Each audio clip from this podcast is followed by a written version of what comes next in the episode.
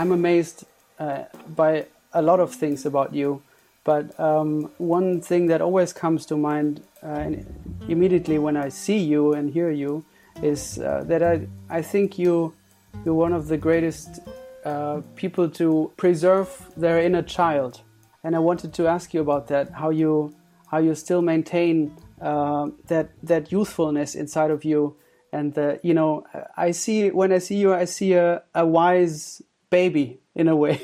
you uh-huh. know what I mean? Yeah, yeah. Uh, I don't mean it in a condescending way. Although you have all this knowledge, I see you, at least at how it looks for me. You you're experiencing the, the, the drums for the first time when I see you play the drums. Well, you just answered your own question. that's that's pretty much uh, pretty much the way uh, that's what goes on for me. Mm-hmm. Um, yeah, you, you you answered it. Damn. Okay. I mean, it's nothing I I don't consciously think about. It's just um, I was lucky enough to to have a two parents that were smart enough to let me lead in a particular in that way. Mm-hmm. You know, parents don't usually do that. I mean, the the uh, parents usually tell kids everything to do, like as if they are not even human. Mm-hmm. I don't I don't think they mean to, but um, uh, but in in that one particular area, my parents were really. That's the whole reason I'm able to um, generate the perception that, for instance, you have. It, it really goes back from there. They they never said don't do this or do it this way or you have to do it this way if you're going. to. No, they. I think because they didn't know, and I think they were maybe that part of their humanness they were in touch with, and they let me um, discover things for myself, and then they, yeah, it's like it's like if you let a young person lead, it's amazing what will happen, and rather than trying to keep a leash on them. Right. Yeah. And uh, you know, as long as they're not hurting themselves or, uh, I, I think it really makes a difference for young people. They, I mean, it did for me because I don't think about it, but when I hear people tell me that all the time, what you've said. And I think it really goes back to how we treat young people. You know, each one of us, when we come across young people, if you're going to be around them, I think it's something you really need to uh, consider. You, you, you have a huge impact, and and uh, it makes a big difference when you let them. Even though if you know that what's going on. It's not about, oh, I know better. Mm-hmm. It's not about the ego, but it's about letting them feel like they're in charge because actually they're they are much smarter than we are. we just have been around a little longer mm-hmm. relative to them, and but they're functioning. Uh, I mean, we can't compete with it. I mean, yeah. you're you're much younger than me, but even yourself, I mean, it, they're much smarter than any adult. Mm. You, know, you know, children, infants, and uh, I think that's what happened with me. Yeah. You know, a lot of, a lot of things didn't happen, but but that I feel so lucky that I had parents that they didn't know what this drumming stuff was or what following music was, but they uh, they paid attention to me going for it. Right and that's really that's uh, I'll never be able to thank them enough. Mm-hmm. That's beautiful. What did they do? Uh, you mean in their in their lives? Yeah. Uh, my mother was a professional secretary mm. from the time she was in high school. Um, my father was a salesman, mm. very uh, um, working class. Yeah. Uh, um, before I came along, it was things were really, really uh, stressed and, and, very kind of brutal. Um, it was a little better by the time I came along, but um, that's pretty much what they did. Yeah. So what what was the spark that made you want to discover the drum? Well, I lived in we lived in a a flat like a two story house, and we were on the bottom floor, and um, we had a little backyard, and the trash cans were out in the back, and I would take the trash out every day, and we had an alleyway, and just maybe six doors up the block from me, I would hear this tapping on a. I didn't know what it was, and it was uh, a guy who lived in the neighborhood who was, you know, a few years older than myself, and I would empty the trash and then walk up and just kind of listen. And I knew him, but I didn't want to go inside of the yard and bother him or anything. So I would keep listening, and then when I saw him, uh, one time I, he said, "Come on in." So I, I came in and I was just looked at the drum and he said, I'm going to uh, stop playing this and I'll sell it to you if you want for 20 bucks because I'm not going to continue. And, and I was in, I think I was in third grade or fourth grade elementary school. It was yeah. about eight and a half or nine. So I, that's it was a summer. It was school was just fixing to end, and so I cut grass with a lawnmower all summer long and saved up $20. that takes you a summer. Well, for, yeah. Back then, yeah. Yeah, and it was not a gas mower. Yeah, okay, I see. It was a hand mower. So I just yeah. went all throughout the neighborhood. Mm. And uh, I don't know, I just kind of liked something about the sound. And, and at third grade or fourth grade, they start you out playing those little plastic flutes, tonettes, they called it. And I wanted to sign up for the band. And I kind of like this thing of like it wasn't a it, it, it was a potential noisemaker, but I kind of liked what might be possible because I didn't know. So mm. I was I was kind of fascinated and I used to beat on the trash cans anyhow. Yeah. When I take out the trash and I'd stay there. And then also when I would help out doing laundry at the laundromat or something, I, I like the sound, you know, when you tap on a washing machine. Yeah.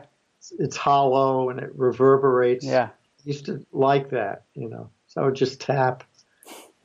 Uh, and my brother used to tap along to the radio, just tap along to the whatever was playing on the radio, he'd tap on the table and stuff. So I kind of liked hearing rhythm, mm-hmm. although I don't.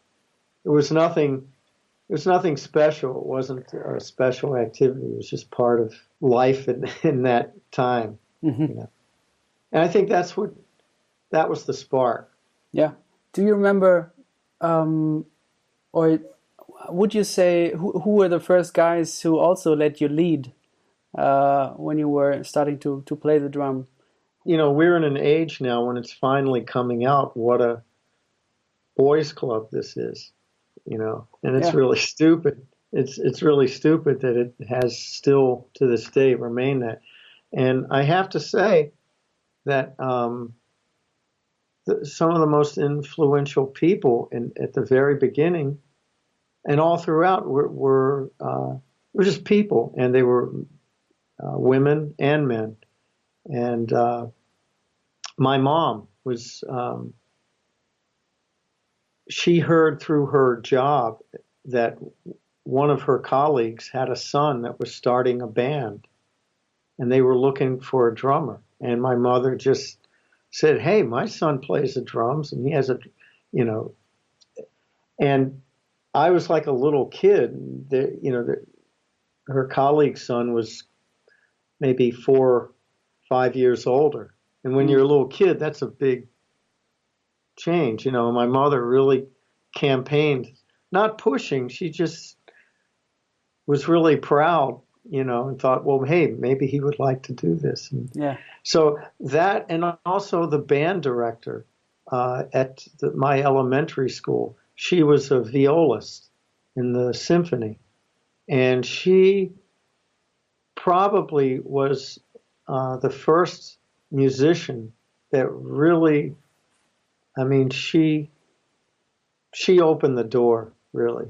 How? Uh, well, uh, her name was uh, Elizabeth Franklin Woodson, and um, she was a violist for the Richmond Symphony, and she taught music in the elementary schools. And we would rehearse. We would hold our. Uh, there was no band room. It was just we used the stage at the school auditorium, and there was a little room which she used as her office.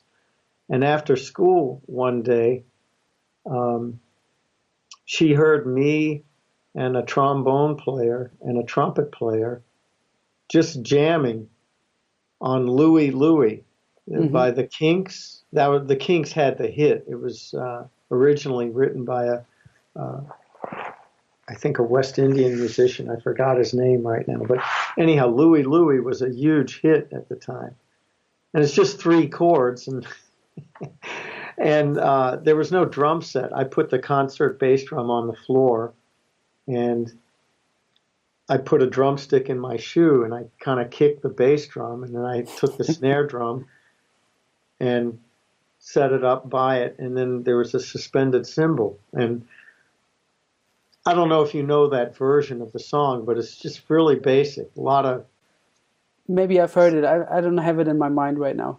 It's just three chords, one, four, five, over and over and over in, in a two bar pattern. All three chords, one, four, five, four, one. And um, oh, oh yeah, songwriter. Uh, my partner here, Robyn, is just bringing me uh, information. Songwriters are Richard Berry. Okay. Louis Louis Louis, and the Kinks kind of ripped it off and had the big hit. Right. Okay. Um, thanks. It's great that you have an assistant. she's she's the one who I steal all my stuff from. she's an amazing percussionist, Robyn okay. Schulkowsky. She's she's incredible.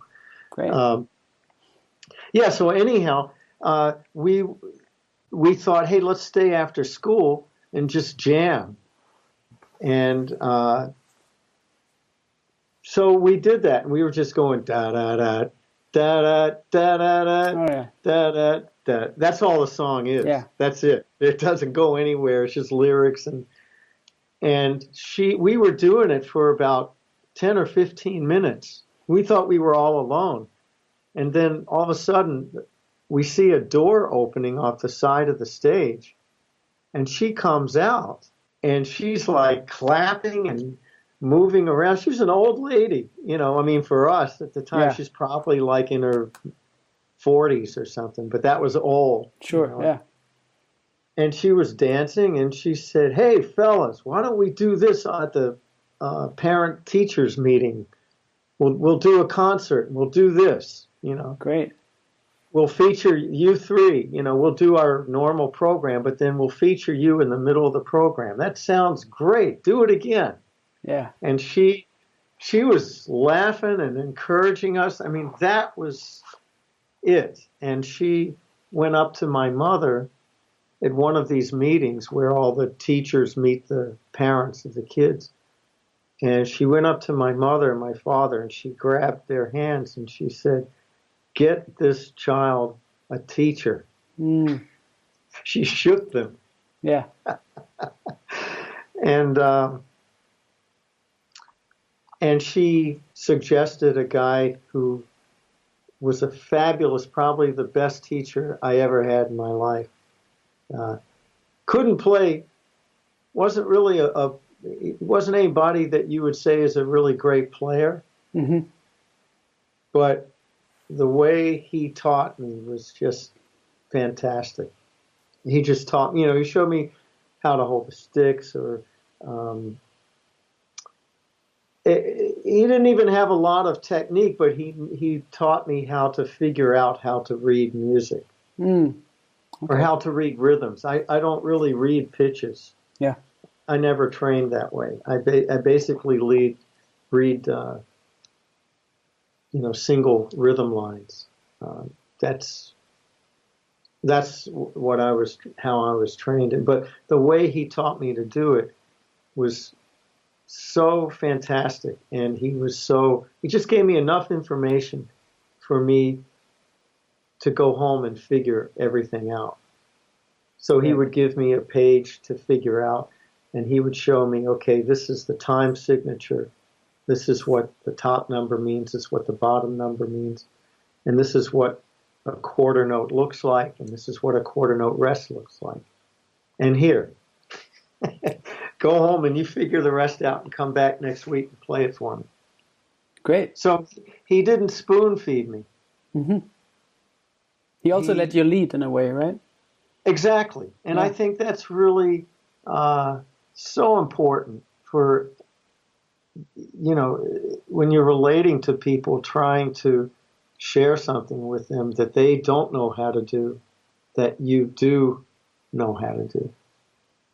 I think a lot of times uh, teachers forget that point where they themselves were not able to do it and how they got to that moment where That moment oh, is special, right? yeah, and most people don't remember that. hmm And that's, I mean, if you're going to share information with people, I think that's really the prerequisite in order so that the person understands. Because it's so easy, you know, once you start, ah, okay, you don't even think about what is a time signature. But to somebody that doesn't know anything, Mm. it's a really hard thing to comprehend and to understand. And, and to put yourself there is the best chance you have at allowing them to understand it fully. Yeah. Mm. So yeah, Mrs. Woodson, she was she was really crucial, and uh, the teacher's name was C. L. McClure. hmm We called him Mac McClure. Very nice guy, really, you know, and he played the kind of jobs where you just play. Um, they had what they call cotillion in a lot of these uh, Catholic schools. They would have dances, and they had what they call cotillion. It's just I don't even know what that word means, but it was just ordered dances where people learn a dance, and there's a band that plays a song that has the rhythm that they dance to. Real corny stuff. Mm. And I remember when I was in a rock and roll band, we would play the rock and roll half of the evening, and he was in a band sometimes that played at the beginning of the evening when people were trying to learn a waltz Right. and learn a foxtrot and all that stuff. And I would watch him play, and even though I was a little bit, I wasn't disappointed. I just didn't have anything to compare it to. I just watched him, how he played, and and then uh, he would watch when I played a little bit, you know, and, and he was all, he was just really supportive. He was never judgmental of the kind of music I was involved with.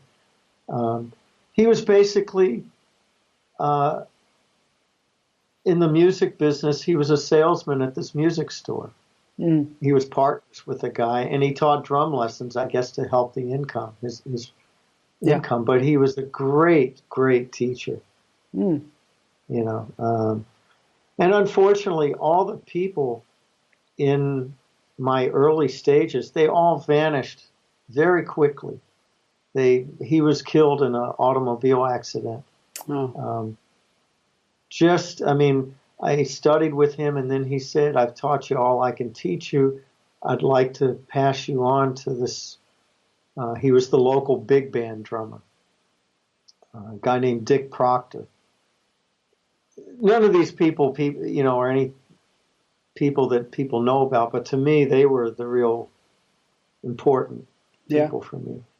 And so this guy was kind of like uh, he played with the big band, and um, and he was kind of like, wow, if you can study with this guy, you know, that's a pretty big deal, you know. And so he knew him, and he said, hey, you know, I have a student, and I think he would be good to study with you. And so he, and right after he made, I made that transition. Um, he got he he passed away in an automobile accident. And then uh, Mrs. Woodson, uh, I was in junior high school and she passed away.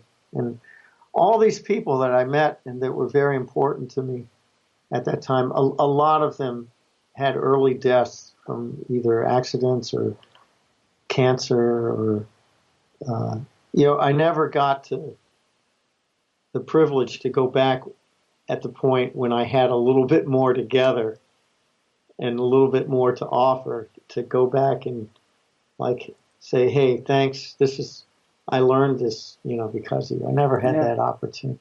But well, you're celebrating them when you play, I guess. Yeah, I always think about them. Yeah, it's special. Yeah, they're, they're, there. Ah, great. Was uh, was Carmen McRae somebody who would let you lead also? Yeah, um, you know, from an early, while I was still, in, you know, I came up in Richmond, Virginia. There were uh, two people who were older than me. They were they were. Um, I mean, the fir- my first playing experience was in the school band. There was not a there wasn't a jazz band. There were no jazz programs. It was like a concert band, and you play umpa marches. Yeah. You know, that's it and uh, um, occasionally, yeah, while I was in elementary school, um, I tried out for this rock and roll band uh, that was in the neighborhood, and I made it. You know, they liked me, and so we would rehearse three, four days a week, right after school. And it was right around the corner from where I went to school, and everybody lived within a two or three blocks the rest of the guys lived within a block of each other, and I was had to walk maybe four or five blocks. And uh, we played all the time, and we listened together. We learned like uh, it was a, we played uh, music of the day, you know, 1964, 65, you know, Jimi Hendrix, the Beatles, mm. Booker T and the MGs, uh, Santana, mm. uh, you know, the mid 60s, early in, into mid 60s, and we learned all of these songs by listening to the records and copying the solos and uh, just directly by ear and helping yeah. each other and trying and then fuck it up and then put the record back on. Um, so it was a very direct process and and um, and we all let each other we, we all supported each other doing it we did it together and it was fun and then i while i was during sometime during that time while i was taking drum lessons from this uh, guy dick proctor uh, he was going through a divorce and he was teaching at this guy's house uh, his apartment and this guy was also a student and he was in college at the time and i was like maybe 12 years old or yeah, something like that. 11 or 12 years old. And my dad would drive me to this guy's apartment and he was living, he had a roommate. And then all of a sudden he had, there, he had another roommate, my drum teacher, you know, while he was trying to figure out his divorce. And uh, this guy's name was Tom Rodman. Mm-hmm. And, uh, you know, he went on to uh, be in the business world, but he loves drumming with a passion to this day but we remain friends uh, since that time. His roommate was a guy. These two. The reason I'm taking the time to tell you is that these two people were really important and have been every step of the way from 1960s to 2018. Um, mm-hmm. Tom's roommate was a guy named Bill Lohr, L O H R. Uh, Bill was a pianist and uh, Bill was he was a musician.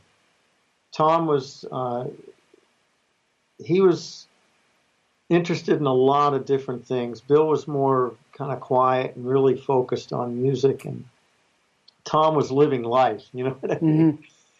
And so, but these two guys shared, um, you know, music together. They had a fantastic record collection. They had a really cool stereo, which I, you know, didn't have and they had headphones, which was a big deal. Mm.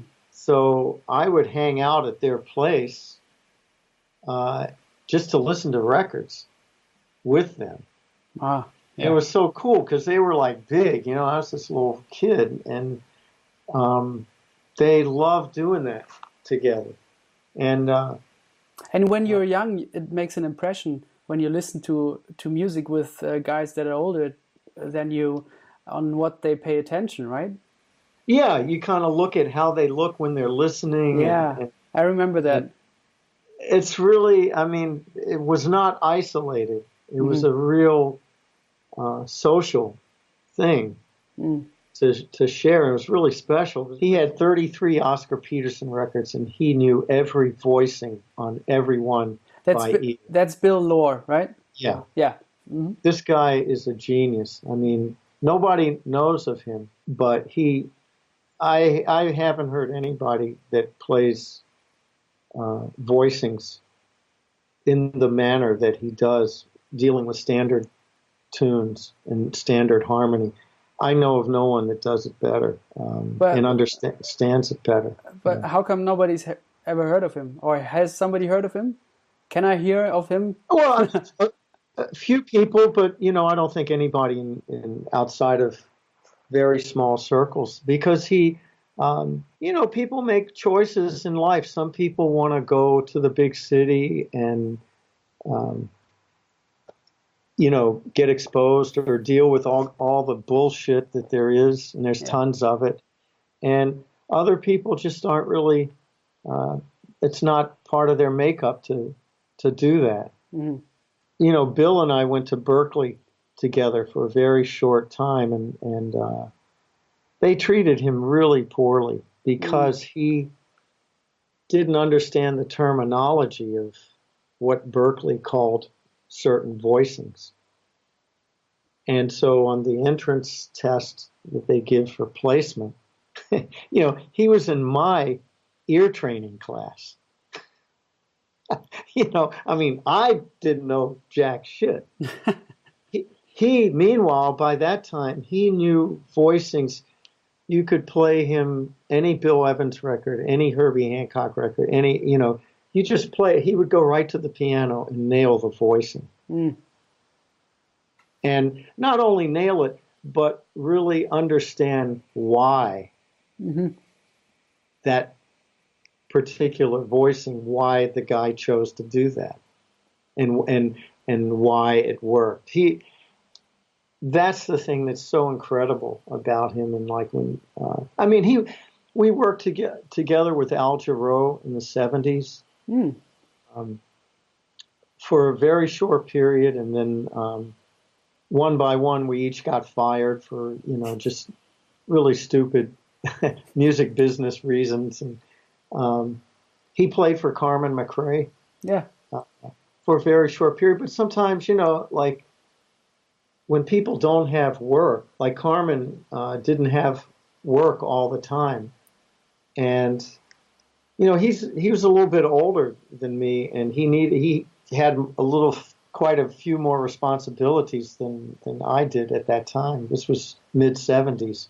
When that happens, you have to keep working. You have to find work. You have to do something, and sometimes you take a gig because Carmen's not working, and then she gets a gig, and and you can't do it. You know, it's mm. just that simple. And then they get somebody else, and you know, it's just sometimes it, it works that way.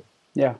You know, I mean, I think everybody experiences that. I've experienced that loads. You know, when I was real busy with Bill Frisell, uh, I would get calls all the time from people, you know, that I really wanted to play with, but it was like a one shot thing, or at the moment it was a one shot thing. And, and I was really committed to uh, Bill and the music we were doing and the group. It was a long range group. I've been lucky enough to always be um, attracted to people that had those kind of projects where yeah. we were building something rather than going and doing a jazz show.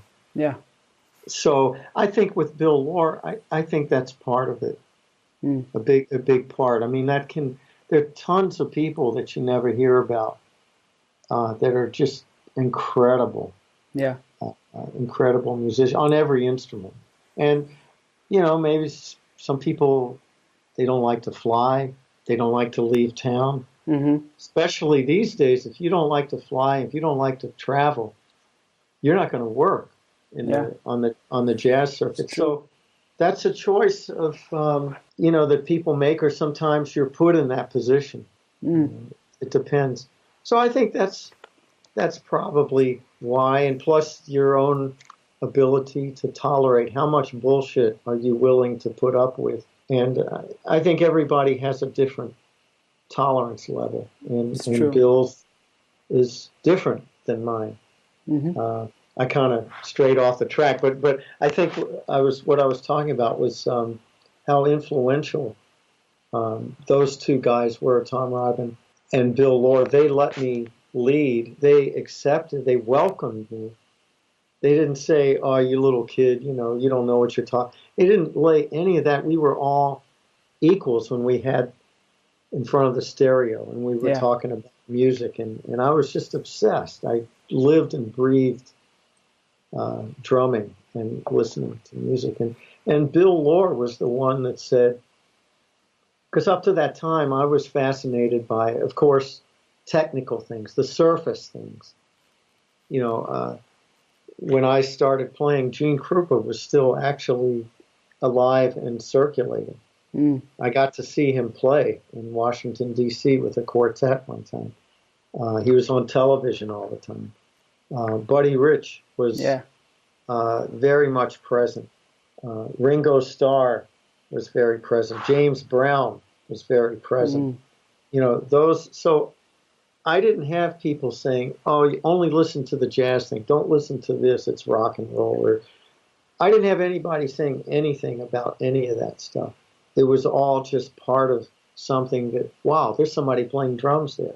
Yeah. I, I like the way that feels. Yeah. It might have been Charley Pride, who was a uh, African American country singer. Might have been Ray Charles. Might have been Booker T and the MGs. Might have been Jimmy Smith. Mm-hmm. Might have been Bitches Brew. I was lucky enough to be around adults that, that welcomed a young person and did not see me as a threat in any way because of my age, race, any kind of identity that they would perceive of me. I, I was really fortunate. And part of that, I guess, is when you're a young person, you aren't a threat in a certain way.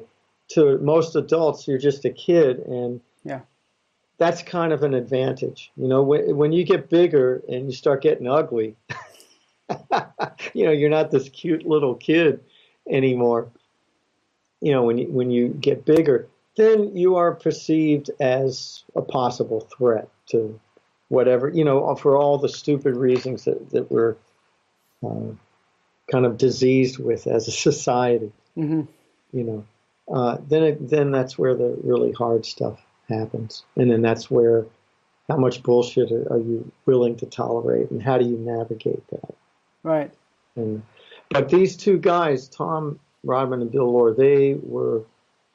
I, I can't tell you how many hours we spent listening over and over to like maybe one four bar phrase of a record to where the record, when the needle would go down, after a while it would just go.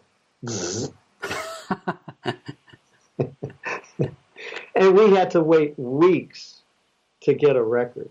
You know, if mm-hmm. we heard of a new record coming out, you know, I'd save some bread from, you know, I worked all through, uh, I was doing gigs, you know, yeah. on the weekends and stuff. So I would save money and, you know, I would make 20 bucks or 15 bucks for a gig or something. And I would save part of that to go buy records at the Churchill Record Shop or any any place you could buy records. Yeah. And and uh, a lot of times you had to order them special. I remember uh, Miroslav Vitous had the Mountain in the Clouds or oh, Infinite Search. Man.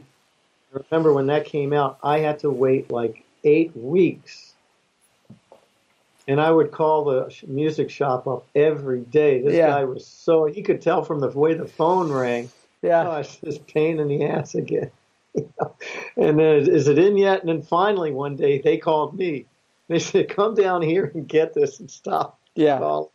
Get out of our lives. but it was worth it, right? I mean, the record is astounding. you know. Oh, I we we listened to it. I mean, it, it's still. It's funny. Joe Henderson's first melodies in Freedom Jazz Dance still, to this day, stick in my ear. Yeah. You know, in the way. I mean, it's also interesting how different you perceive things many years later, and how you know you, you still find things that you like, and then you discover some things that oh, maybe that wasn't that great, you know. Yeah, sure. it's it's fun. It's really fun to keep investigating that stuff. And but uh, it was with Bill, and uh, mainly through Bill because Bill had the time more, and, and basically eventually they were not roommates, and so I spent a lot of time hanging out with Bill and listening to records, and any time I could, you know, have extra, I'd go over to his apartment. And and it was through him that I first heard Carmen McRae. I would hear these records of her live with a trio. And um, and the sound of an upright bass walking and mm. the way she sang and the, and, and the feeling that came. I remember the first time I heard one of those records, it was something just jumped in me like, man, I want to, I want to be part of that. Mm. and that kind of um, that was a really big deal for me. Yeah, you know, spending and listening to those things over and over and playing along with them and and just feeling that incredible force or feeling that that they created. Mm-hmm. and from not doing anything. She didn't have a great technical gift as far as a voice goes. And none of the people playing with her were, you know, they weren't really about chops, but man, could they really create a team work effort and, and you know, not every time, but but they just really swung and they were really soulful. And uh, the what she did with what she had, that was a huge, that was a, a real template for me. Mm-hmm you know, like people, how people use what they have to get where they want to go. Yeah, that's kind of been a real. If there's any secret to anything I do, that's that was it. That was the seed of it right there, and mm-hmm. I kind of owe that to uh, to Bill. You know. And he would say, you know, I was speaking about Buddy Rich and Gene Krupa and the technique that, you know, like I'm sure when you're playing piano or whatever instrument, you're completely impressed by the Art Tatum's technique and Oscar's technique and uh, classical player, you know, Horowitz's, Rubinstein's, and Richter's technique. It's always, you know, the technical, the very surface stuff is what really wows people. But then um, Bill would notice that, you know, because I would practice just trying to get my hands to go as fast as Buddy Rich trying to get. I would go through all kinds of. And I just wanted. I wanted to do that. I wanted my hands. I want to be as dynamic and as impressive as Buddy Rich, or or yeah, anybody. That, but but he was the model, you know, because he's such a. I mean, he's a freak. He he was a freak, and um, and I remember Bill. We were listening, and he he was a matter. Of, he is a matter of fact guy. He looked at me and he said, "Hey, man." why don't you get your head out of the drums and into the music? Mm. And I said, what do you mean? And then he put on an Oscar Peterson record, and I'm listening to it, and I'm, I'm not. I remember because at that stage I had an Elvin Jones trio record. Remember those okay. records he did on Blue Note uh, with Joe, Joe Farrell? Yeah. And I would listen to him, and I I didn't get it. And said, what's so great about that? And he's not even you know, I was only thinking about the technique, He's only going boom, boom, boom, boom with the yeah. bass drum, or, or, I did not understand it at all. Or I'd listen to um, other drummers and think, well, man, they're not even playing a solo. You know, mm-hmm. I was totally guilty of all of that shit. You know, and after Bill said that, he put on this record called "We Get Requests." Mm-hmm. You know that record? Sure, yeah. And he said, man, just listen to what everybody's doing on this. And I listened to not every, I, I, mean, I didn't pay attention to only what the drummer was doing, but I noticed how it fit. Mm. That was a huge, I mean, those were the real greatest, probably some of the greatest lessons I ever had was having somebody mention that and then kind of paying attention to me as I discovered it for myself. Yeah. And and I noticed how tasty Ed Thigpen was. It's like, oh, hmm wow. You know, and then I start thinking, yeah. and then, you know, I, um, my band director when I was uh, in high school, that was in the late 60s, Tuscan Jasper. hmm He was the band director. He played trumpet, and he had a sound like Clifford Brown. Hmm. He was amazing, and he, he was a jazz player. He, I mean, he played all kinds of music, but he could play. He would take me in after the band class because he ended up having to be a policeman more than a music teacher. You know, the only reason people went to the band class for the most part was because they could get into the football games for free. you know, because they were a marching band. Yeah. There was no real jazz band still at that time. It was marching band or concert band. There was no jazz program. But after class, he would say, "Hey, Joey, come here." And he'd go in his little office, and he'd take out a record and he'd put it on. He said, "You got a few minutes?" I said, "Yeah." He said, "I want you to sit down and listen to this." So he put the record on, and man, it was like incredible. He said, "You like you like that?" And I said, "Yeah." He said, "You know who that is?" I said, "No." He said, "It's Philly Joe Jones." Woo. So you know who that piano player is? I said, no. He said, that's Wynton Kelly. And he says, yeah, I was in the army with him. Wow. And he would tell me, he would just, and then that's all he'd say. And he'd sit there and smile and listen to the whole record with me. And he'd look at me and just smile as I was kind of hearing the stuff. And it was like, welcome. Yeah. You know what I mean? Yeah. And and I didn't realize it at the time because I was just unaware of what goes on in society as an adult. I was just completely immersed in the music. But here's a guy that probably saw more horseshit than you or I could imagine in his life. And he could put that aside and welcome me into something that was so valuable, you know, without laying any trip on me at all. Yeah. Just welcome. Beautiful. And uh, that was, uh, you know, things developed from that. I mean, I there are hours and hours of stories, you know, from that. But but that uh, that experience, and he would, you know, he would say, "Hey, Joey, you know."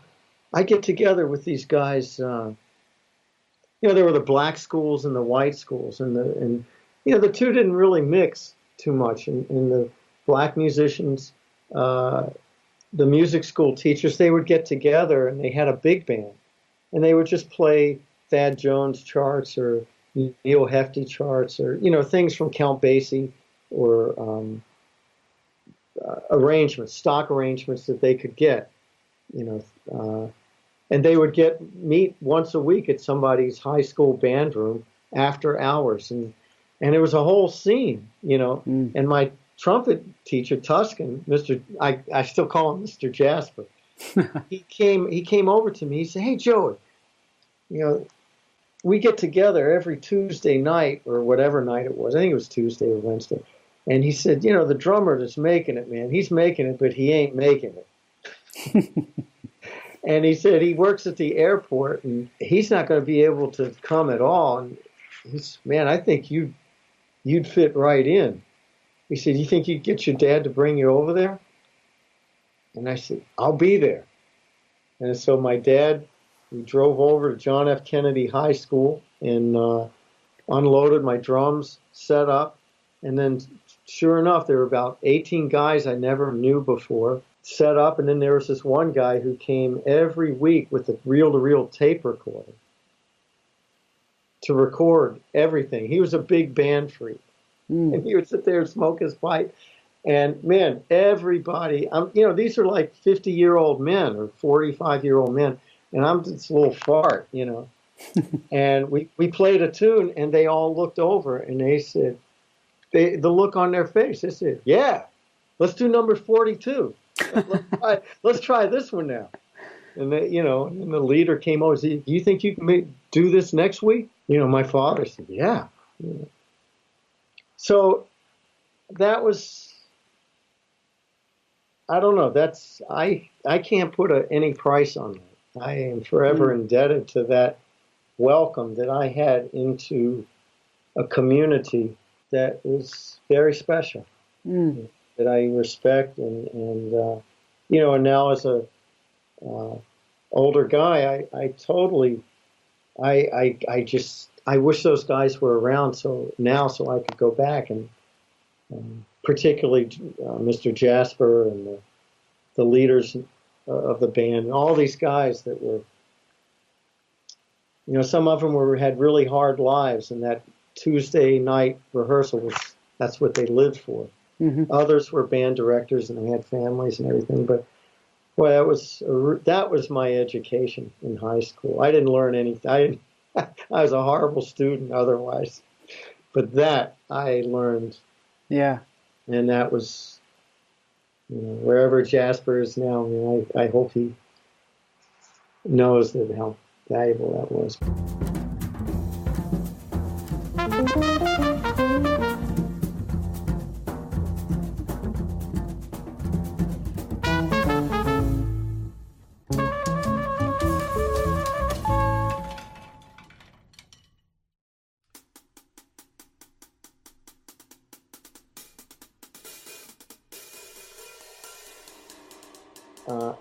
Berklee. I went for a summer, and then in '72 I went back. I, I quit. I didn't quit school, but I finished high school a year early, in order that I could just. Me too. yeah, it's great, isn't it? Yeah, it's the best thing. yeah. if you and, find uh, something that you really love, and then you can get out of there, you know. Yeah, greatest feeling. I, I, I, wouldn't have made it that last year. Mm-hmm so I went to back to Berklee for a semester, and then with with Bill Lohr, and uh, uh, we had a band that we traveled across the country from, you know, we worked, I guess, a year and a half or a year. And in 1975, the band broke up, and we settled in L.A. Uh, he and his wife at the time, and and, uh, and then he moved back to Richmond and I stayed in LA. And uh, I was really dead set on Carmen McRae. That's why I stayed in LA. I, was, I didn't know anything about Los Angeles. I didn't know there was a recording industry out there. I didn't know anything. I just knew Carmen lived there. And while I was on the road with this uh, cover band, we played hotel lounges for a month or two months at a time and we lived there. That was that was my home.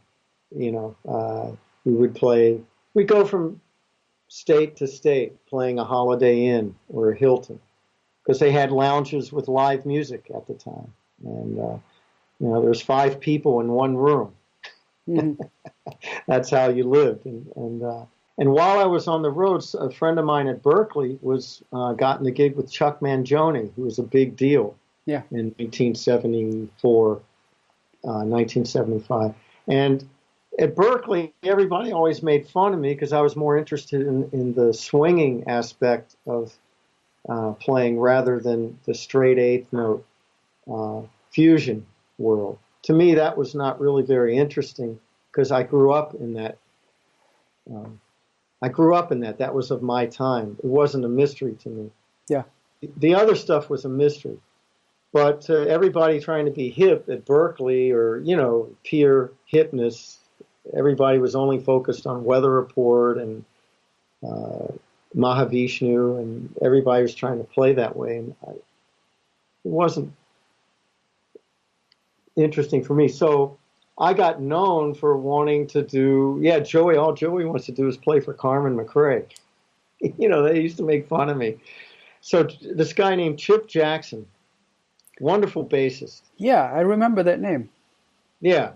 Uh, we were really good friends, and he was on the road with Chuck Mangione, and Huh. he sent me a telegram when I was somewhere in Wyoming. He was in Los Angeles doing the Merv Griffin show, which was a very big talk show. Yeah. with Chuck Mangione, and he heard through the grapevine Carmen McRae was looking for a drummer. So he, there I am in some Holiday Inn, and I get this message, and I'm going, "Holy shit!" And so I write, I write uh, a telegram, and I find out Carmen McRae's uh, address and address, you know, and I send her the telegram. How did you find that out back then? How did you find a, an address out? Oh man, if I'm good, that's one thing I can do. You know, besides playing playing music, I if there's somebody you want to find, I can find them. I don't know how. I just don't give up. I I can find them Okay, most I'll, of the time. I'll keep that in mind. I can find them. I call, I I think I called people and uh, I just looked up phone books and Yeah. uh, I called people who had a phone book because there was no internet or it's only telephone and telephones were expensive at that time, so Yeah. I had to have it really together. And um, Chip may have given me a number of her manager or something. I, I but I've, I got her address and I sent it to her, and I never heard anything back. And so, okay, now the band that I'm with breaks up, and I'd sent her two two telegrams saying my name is Joey Baron. You know, I play drums and I I would do anything to play with you. You know, uh, never heard anything. So I moved to settle in Los Angeles after this band breaks up that I'm with, and I call everybody in town. Uh, I get I join the union and I get an answering service because that's at the time they said you have to join the service if you want to get any work. So I put everything I had, which wasn't much, into that, and I had the union book and I went down any people names that I knew or that I knew that worked with Carmen. I would call. So I met Frank Severino. I met Donald Bailey. Mm. Uh, those two guys were really influential. And in the process, I met Hampton Hawes. Mm. I called him because he wrote this book, Raise Up Off Me. And I saw his name in the union book, so I just said, okay, I'm going to call him because I want to read that book, but I can't find it anywhere. So I called him, Yeah. and he answered the phone. I, I said, uh, Mr. Hawes, my name's Joey Baron, and, and uh, I'm new in LA, and I know you've written this book, and I'm wondering if you could tell me where I could buy it, because I'm really interested in. I love all the records that you play on, and I'm new in town. And then as I'm talking to him, I'm thinking like, go ahead, tell him you want to play. so I said, and I was real awkward, and I said, well, you know, I tell you what, Mr. Hawes, if, if you'd like to play sometime, man, I sure would like to play with you. I, I Uh, really loved, and so he he took my name and he told me a bookshop where I could go find the book. And a week later, I get a telephone call, and he said, "Is this Joey?" And I said, "Yeah." He said, "This is Ham." He said, "You know where Pomona is?" I said, "No, but I'll find it." So he, he gave me the address, and I just ran out of my apartment. Just ran out. My drums were in the car. I just went straight to his house. I didn't. I spent all afternoon, evening, and night. I didn't get back to my apartment until like 10 o'clock or 11 o'clock the next day. We played all night long. oh, great. And Was the there a fire- bassist? Uh, yeah, he was a guy from Motown. I don't remember his name. He played electric bass, hmm but we played all all night. Really nice guy. Uh, I do not remember his name. And also, I, I read a book by Hampton Hawes, but I'm not sure it was the same. Did you also write another one? Or- I only I only know of this one called "Raise Up Off of Me." he talks about his time in the army and you know playing with Charlie Parker, and Yeah, That's the book. And his and his time in prison. Yeah, and then Yeah. JFK bails him out. Yeah, well, pardons Yeah. him. Yeah, yeah. Then I, okay, I, I know the book. Yeah, it's a great book. and yeah, and he was a wonderful guy. And uh, we were. I, I ended up working. He called me uh, um, several times to play with him uh, at a place called Donte's and other clubs yeah, around LA. But anyhow, during during that time, I was also substituting a lot. You know, people word got out around town that hey, there's this there's this white dude that just came into town and he wants to work with Carmen McRae.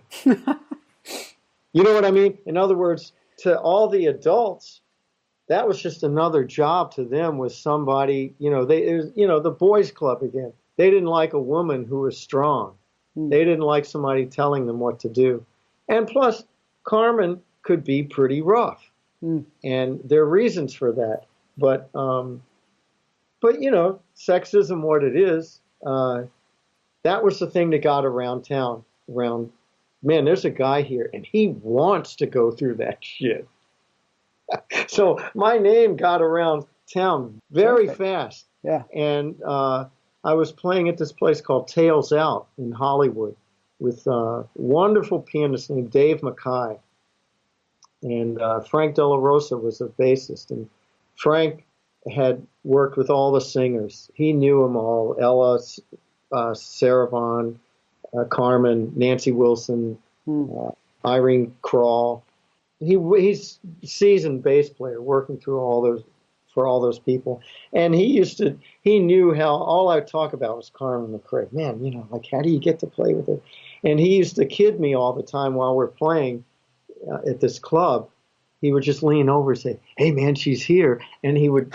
I, would- I would look around and he would just laugh at me. He would just laugh. And Dave was blind, Oh, so he couldn't see it, but he would. He would. I would see him smile because he knew Frank was fucking with me, yeah. and he fucked with me all the time, you know. And, but in a good way. It was, you know, I wasn't pissed at him. But one night we're playing. I'm, I'm working there. I was subbing for Peter Donald, who was also very Yeah. helpful to me. And we're playing. I got my eyes closed, you know, and it's just upright bass, piano, drums, and really great scene. You know, couches, people just relaxing, you know, and listening. It was really fun. And uh, he leans over. Frank leans over and says, "Hey, man, she's here, just right ten o'clock. Ten o'clock. She's right there." And I, I, I knew. I said, "Okay, man, I'm gonna." I just looked up. I said, "Man, fuck you." like he was on my right. I, I just leaned out. Was playing. Said, "Man, Frank, fuck you."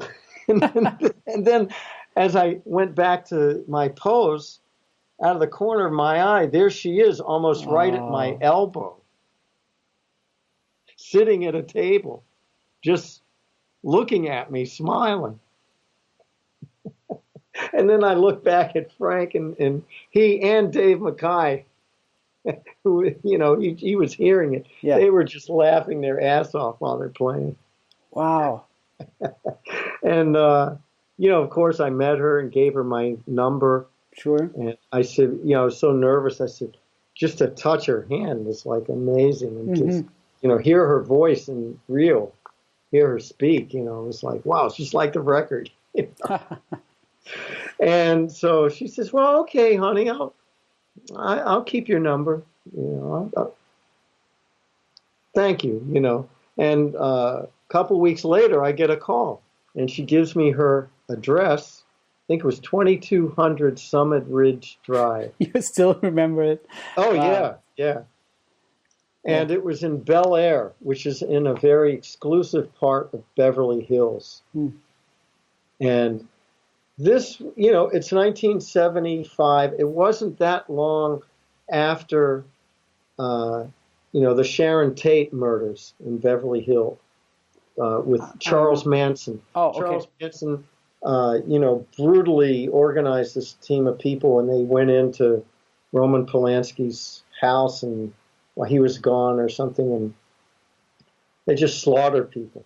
Well, it was in, you know, Beverly Hills, and Beverly Hills had it's a very exclusive rich person's community, They have their own police force and everything. Okay, so that hadn't happened that long ago when I was uh, called to come audition at Carmen's house, right? And I had full, I had a uh, curly, like a Jufro. Jufro, yeah. With beard. Yeah. And, uh, you know, I was like 19 and uh, I had a van, a white Ford Econoline van. That's all I had. I, I paid cash for that, and that's I figured if things didn't go so well, I could live in the van. Sure. So I'm driving with my Thomas Brothers map. That was the map that everybody has in LA to find your way. And I was driving and pull over and look at the map. Okay, because Beverly Hills is really complicated. All these winding streets, and I don't know nothing. I've never been. It's not my kind of. I don't come from that background, you know. Yeah. So I'm I'm lost. Here I am. I got my drums. Supposed to be there like at 11 or something, and uh, let's just say 11, and, and it's. I left plenty early, but I am way lost in Beverly Hills. I don't know where the fuck I am, and so I'm riding around streets and stopping and pulling over. And all of a sudden, when I finally get my way, uh, I notice there's like two police cars following me. And as I'm getting right up to the top of the hill, she lived at the top of the hill, um, they turn on their lights. And I pull into a parking space like it's almost like a little, I think it was a cul-de-sac or something, like, like a dead end in front of her house. And I'm late. I'm, I'm seriously late. And this is my audition with Carmen McRae, right? and the, the lights are flashing from two cop cars. They they kind of pull in and back of my van. They surround me. The lights are flashing. I'm late. I open the back. I get out of the car. I look up at the house, which is a really nice house. I've never seen anything like it. And the door opens, and Carmen comes out, you know, like in a little house dress and uh, with and she looks at me. She's smoking a cigarette. She looks at me, and she looks at the policeman, and she looks at her watch. Then she looks back at me, and then she just shakes her head, and and shaking her head, and then she waves the police off. She doesn't even say anything. She just goes like that, and then turns around and walks into the house doesn't say shit to me, and close and and and kind of like closes the door. She closes the door on you. Yeah, yeah. And I'm sitting there, and I said, "Okay, I better get my drums out right away." I think I'm thinking, man, she is pissed. Mm-hmm. So I'm carrying all my drums stacked up. I, I, I, didn't have cases; they sure. were just stacked up, and I'm I'm balancing them and trying to ring the doorbell, and then one of the guys, uh, piano player, um, who was there, Marshall Otwell. I didn't know that they just auditioned the day before. I see. Mm-hmm. I didn't know that. So the door opens, and I walk in, and she says, she yells, and uh, yeah, just down the stairs, few stairs, and I'm right there. You know. So I set up the drums, and she's in the kitchen, and she said, "Yeah, just set up and yell when you're done." and nobody's saying anything. The piano player and bass player, they're not saying a word. It's like really cold. And I didn't realize this because they were scared too. So I set up my drums and, and uh, she comes in and she pulls up right next to me. She sits right next to my hi hat. And she says, okay, honey, uh, take the book out there and, and uh, let's do Clear Day clear day. Okay, I know her arrangement by heart, but I'll take the chart out and read it anyhow. So I take the chart out, and she counts it off, and we just play two bars. So dun, dun, dun, dun, and, and then she stop, and she's smoking, and she puts her head down like, you know, elbows are on her knees. She's sitting down and she's just like that. She, I, I was, I was literally sweating buckets, and all I could see was the back of the piano player's back because he was facing the other way. He didn't do anything. The bass player was just looking at the floor. Mm. And I'm thinking, oh, this is it. This is the end of the, my life here. And then when she looked up and just a stone straight face, and she looked at me, paused. You got the gig, motherfucker. and then I just jumped and gave her a hug, and, and she wow. hugged. That was that was one of the best days of my life. Yeah, I mean, you came you came well prepared, you know. Yeah, I mean, I I knew I I just I I didn't know anything really, but I just knew that boy, she I knew I wanted to learn how to do what she does. Mm. What was your favorite record by her back then? The one that you always go went back to? Um, she did a series of live records on Mainstream label, and they've all been repackaged. So um, there are various ones. There was one I I particularly liked the small group live records, the ones where she was with a. There's ones. Uh, it was repackaged in a CD form, and they called it Alive. Mm-hmm. Carmen McRae, and that had a couple of those mainstream records that I used to listen to, mm-hmm. uh, but not for me. And you know, when I listen to them back, it's it's funny. You know, a lot of times the bass player's out of tune, or maybe the chords that the piano player is playing is maybe not the, the greatest, but still, they, they, the feeling. She had a feeling, yeah the group, the whole team, they mm. they just they had a feeling, and the way the way they just made music, man, it's still for me a template. Yeah, and they don't waste notes, mm-hmm. and they don't do something because they can. Yeah, you know, she doesn't. She very seldom scats, mm-hmm. and when she does, it's uh, it means something, and. Uh, I say this all the time. She paints pictures with the words. When she says a word, the way she, I mean, this is in addition to the notes that she picks. Mm. I mean, she improvises. Her note choices are just, just, they're great. They're mm. in the moment. I don't think they're, they're not something that so many people, uh, they learn something and it's an effect. They learn how to, it's like a trick. Yeah. You know, okay, when we get to the bridge, I'm going to do this. Hmm. And okay, it works. And then the next time you hear them, they do the same thing, and then you realize it's not real. It's just fake. You know? True. Uh, I, I, mean, it's a sh- it works. It's a show, but she's she's she's real. Yeah. And uh, you know, everybody has things they they they rely on, but I don't know. She's the real deal as far as I'm concerned. I mean, she used to play piano for Billie Holiday mm-hmm. uh, when Billie wanted to hear what songs, when she was trying to pick out songs through a fake book.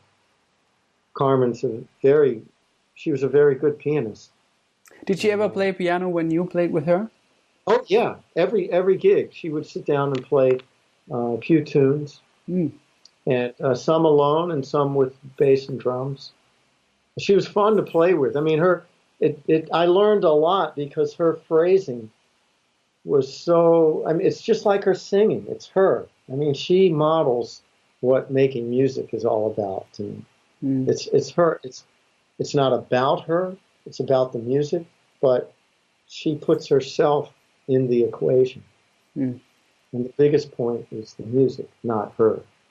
And uh, the way she phrases and, and um, uh, I just wish that I could go play for her right now just because I feel like I I still I feel like okay I don't really know anything, but I have a lot more experience, and I think I could play a lot better mm-hmm. for her now. Mm-hmm. But you know, she I'm just so thankful to be had that experience, you know, hang out with her and yeah. do things with her on a personal level and a lot of people have extremely nasty things to say about her, but um, we had kind of a great relationship. And I understand why people say nasty things, but uh, I was tested also. Uh, but I think it's just, you know, you meet people in life, and sometimes they like to see how far they can go with you. Hmm. And you have to navigate that however you can.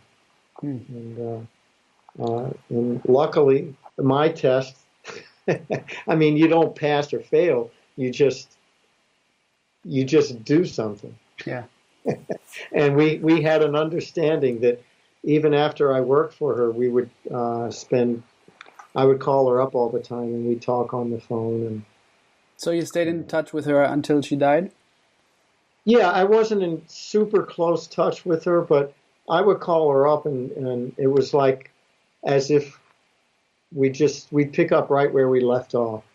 Yeah. And toward toward the end, you know, she was kind of she was sick and, and, and she was depressed. You know, all of her friends were gone, and mm. you know, she would say, "I just want to, I just want to be with Dizzy." You know, meaning she wanted to be in heaven with Dizzy. She wanted to go play with Dizzy. Mm. That was she really loved him. Yeah. I, I mean, you know, in a co- collegial way, as colleague.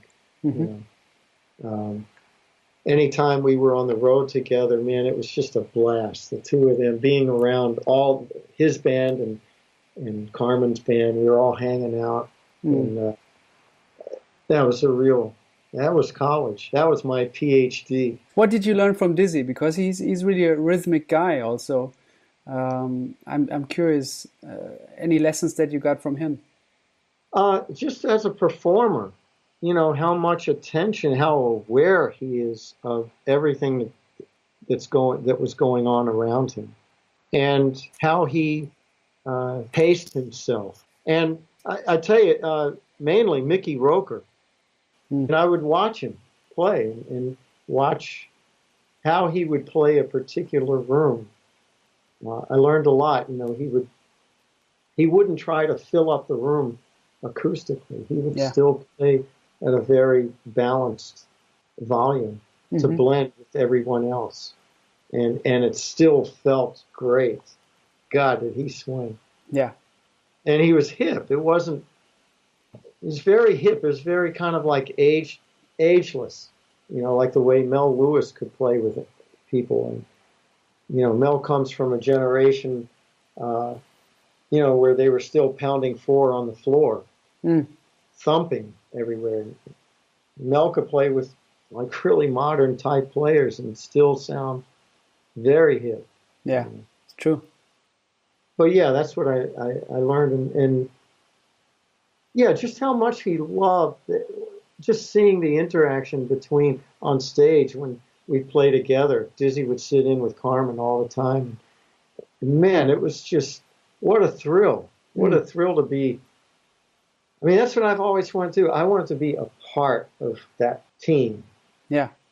Yeah, I think they, they did a record. Carmen McRae live at the Great American Music Hall. I just listened to that one before before we talked. Oh, yeah, I've got the I've got tapes of that which have mm. other thing. I have to digitize that. I, I don't. I think they're in my storage uh, place, storage room. But um, yeah, Carmen said, "Here, I don't know what to do with these. Here, you take them." so I ha- I have them, but yeah, the record, I mean, was what they picked out for whatever reason. But I remember they, they put Clear Day on there. They put some tunes where he's playing with us. I every time I hear it, I just I remember every second of that. Yeah, you guys, real... you guys sound like you have a lot of fun. Yeah, together.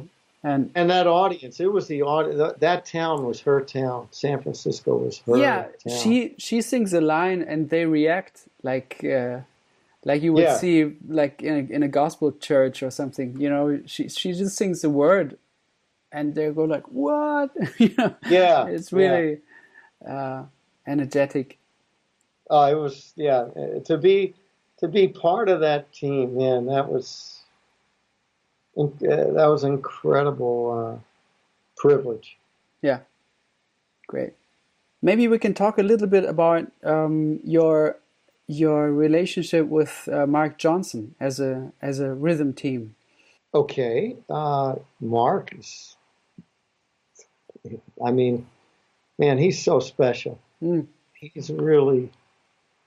I love Mark in every way. I mean, he's just fantastic. I mean, these days we don't play that much together. He's very um, focused on, uh, you know, his involvement with Eliane Elias. In addition to their non-musical relationship, um, they're very much involved in their musical um, pursuits. So he's not really available so much.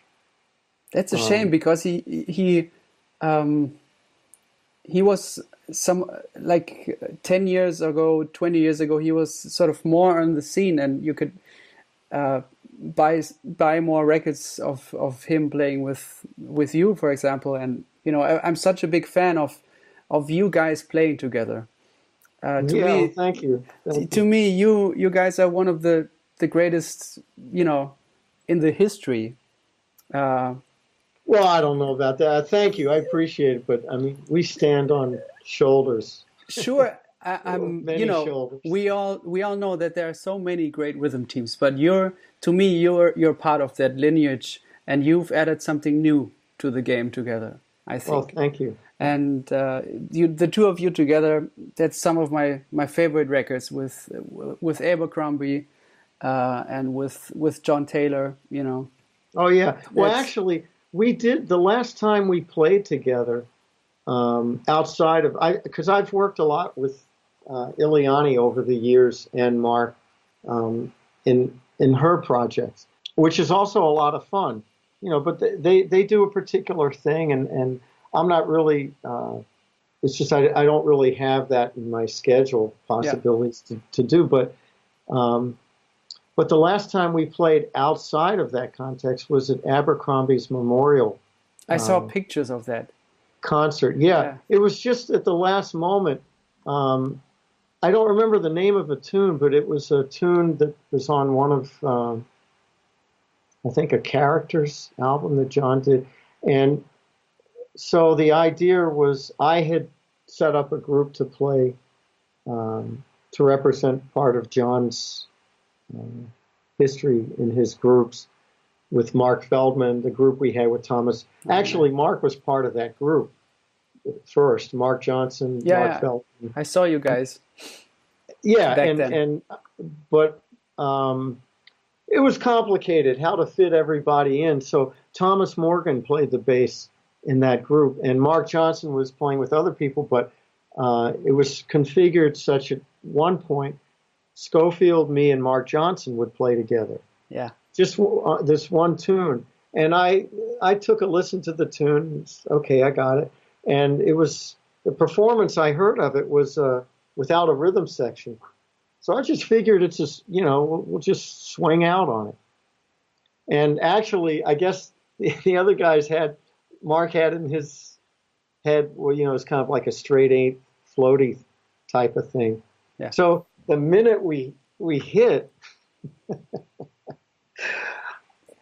you know, Mark saw where I where I was going. I wasn't trying to force anything. I just started playing that way, and and Mark Mark just kind of went like that and just jumped on it, and and Scofield just jumped on that, and it was like he was everybody was listening so hard, and he was like looking up as if to say, uh, "Thank you, John." You know, yeah. Abercrombie, and, and I just broke up while I was playing. I couldn't, you know, I was just, um, it was incredible experience because it was, we were just playing, you know, it was swinging. It was, it was funky. It was loud.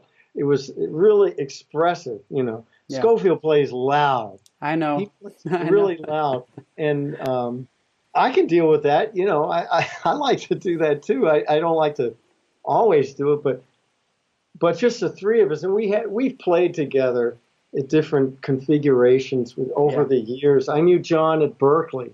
Mm. Uh, I knew Mark Johnson from 1980 uh, when I first moved.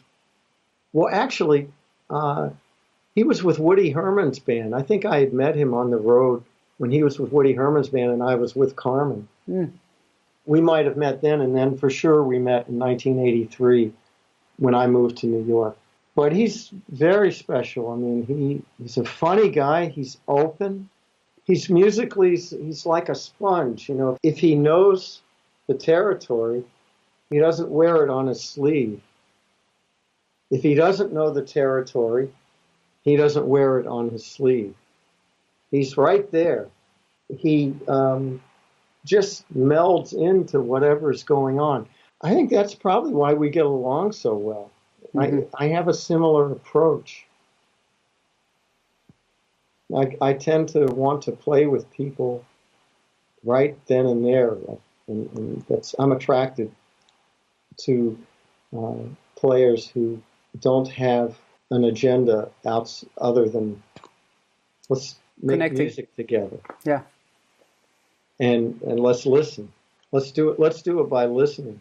You know mm-hmm. number one at the top of the list. And, and there's not a lot of people that, that, when it gets down to it, that really operate that way. Yeah. Run their bands that way. So uh, it's a small community, at least I found. Uh, and Mark is one of those people that, um, yeah, I've just always enjoyed playing with him. Or, I mean, he's he's one of the great bassists of, of, of all times. Yeah. And uh, and I'm a bass freak. I, I really, because I grew up in a town where there was maybe one bass player who played Fender, and he, he played, it wasn't even a, technically, it wasn't a Fender bass, but it was a, a really cheap electric bass, and he made sound like gold. Yeah. And that was it. And most of the times, uh, when I would be working gigs, it'd be left-hand bass with piano players who played the walking line as if they were comping. Right. This is horrible. Mm-hmm. so I, you know, from the moment I left uh, Richmond and went to Boston, or and to this day, I am always, uh, I am just obsessed with bass players. Mm-hmm. And, what do you? What can you maybe for the bass players who might watch this? You know, what do you look for in a bassist? Um, feel, mm. uh, sensitivity, um, strength, and do they know tunes? Mm-hmm. Without, I mean, do they? Can they play tunes and are they playing the shit that's in the real book, or did they really do, put some thought into right. what they're what they're playing, and are they listening to what how the other person is playing, and, and uh, is there an exchange on that level? Even though I'm not involved with the voicings or anything like that, I can hear them. Yeah, and, and I can tell. Um, when it's working and when and when it's not, mm-hmm. and and and sound, you know. But all those things, I mean, if, if that's what I look for, yeah, um, uh, time, the feel, and uh, you know, and if somebody's listening, well, then that leads to being able to blend. And, and all the other offshoots of that, but those, yeah, and the, and the sound, mm. intonation, but you know, there are a lot of guys that, that, that do play out of tune. What their beat is so strong that okay. I'm wondering uh, when Killer Joey is coming back. No, I don't think I'm not one to revisit um, things. I know, like everybody else wants wants to do that. I I loved having that band. Um, um, I, I just wanted to say I, I love that band so much. I used to go see you guys when you whenever you played in Cologne. So many great memories because when you were telling me these stories before about you were listening to music and maybe uh, Ray Charles or James Brown or uh, you know Jimmy Smith or whatever. When I when I listened to that story just now, I had to think of Killer Joey. Uh, well, yeah, that's that's what it was about. It was because... yeah, it was all, how do you say it all encompassing or is that the yeah. word yeah, yeah, yeah i mean that's why that was the reason the main reason I, w- I wanted to do that band because um, I couldn't do that. I wanted to do something I couldn't do with all the other people I was working with. Mm-hmm. You know, when you work with other people, they're yeah, they do their thing, and and uh, and I felt like okay, I'm bringing what I have to their thing, but I sometimes you just want to be flat out obvious. Yeah. And, and do something that just like for me, I just wanted to do something that had a great feel. That didn't h- try to hide it. That didn't try to make it clever. Mm. Uh, it was just very simple. We just play the song and, and try and make music when people solo and, and in a group way mm. by everybody listening. Because when you're leading from the drum set, it's it's it's kind of difficult. I depended a lot on what everybody else in the band did. I couldn't really control it because then when you start telling everybody how to play, it kind of ruins the spontaneity. Yeah, yeah. There's so many people that do that, and I understand that they they hear their music a particular way, and um, you know, and I struggled with that as a band leader. I heard particular things, and I, I wanted, and I and I did say, listen, I really want this to happen, but you know, let's just keep in this realm. And, and, but let's see how far we can go inside of it rather than outside of it or on top of it. Do you know what I loved? There was one moment. You guys played a like a, a quiet waltz, mm-hmm. and you played it, and then you just announced that, you know what, I kind of want to stay in this zone. And uh-huh. you, you went for the same mood again after that song, and I thought that was such a courageous act. You know, that really impressed me because that in a way that goes so against how I would have uh, constructed my set, like uh, two, two uh, uh quiet, two ballads, two ballads in a row in the yeah. same time signature, you know. But yeah. when you just played it, that was all I was asking for. I was, I want to stay here too. Please yeah. play more of that, you know. And you just said it, and I, I thought it was so, yeah. You were really in the moment uh, Thanks. And Thank it was a, a, great moment for me. Thank you. Thanks. I learned early on, I mean, just nobody said anything, but it, it just struck me, you know, when somebody would play the melody, just the melody of a song at a tempo so slow that you could barely keep your place in four. It was like wow, all of a sudden all the all the funny stuff has gone away. Who are you? Or who is what what is this? What what do you have to say? You know. And it's really that's your moment, you know. That's your that's the space that you have to express something. Mm-hmm.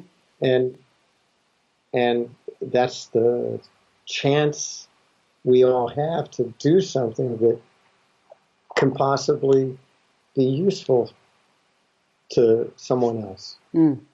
It takes, I mean, it takes a lot of strength to, to, to do that um, in every kind of way, not just physically. You know, to play burning fast and loud and crash and burn and that whole thing, it, it's, um, yeah, there's a there's a technique. And there are people who do that great, and that's their specialty and stuff. But I, I don't know. I mean, well, I do know. Like if you're on any instrument, when you play a series of sixteenth notes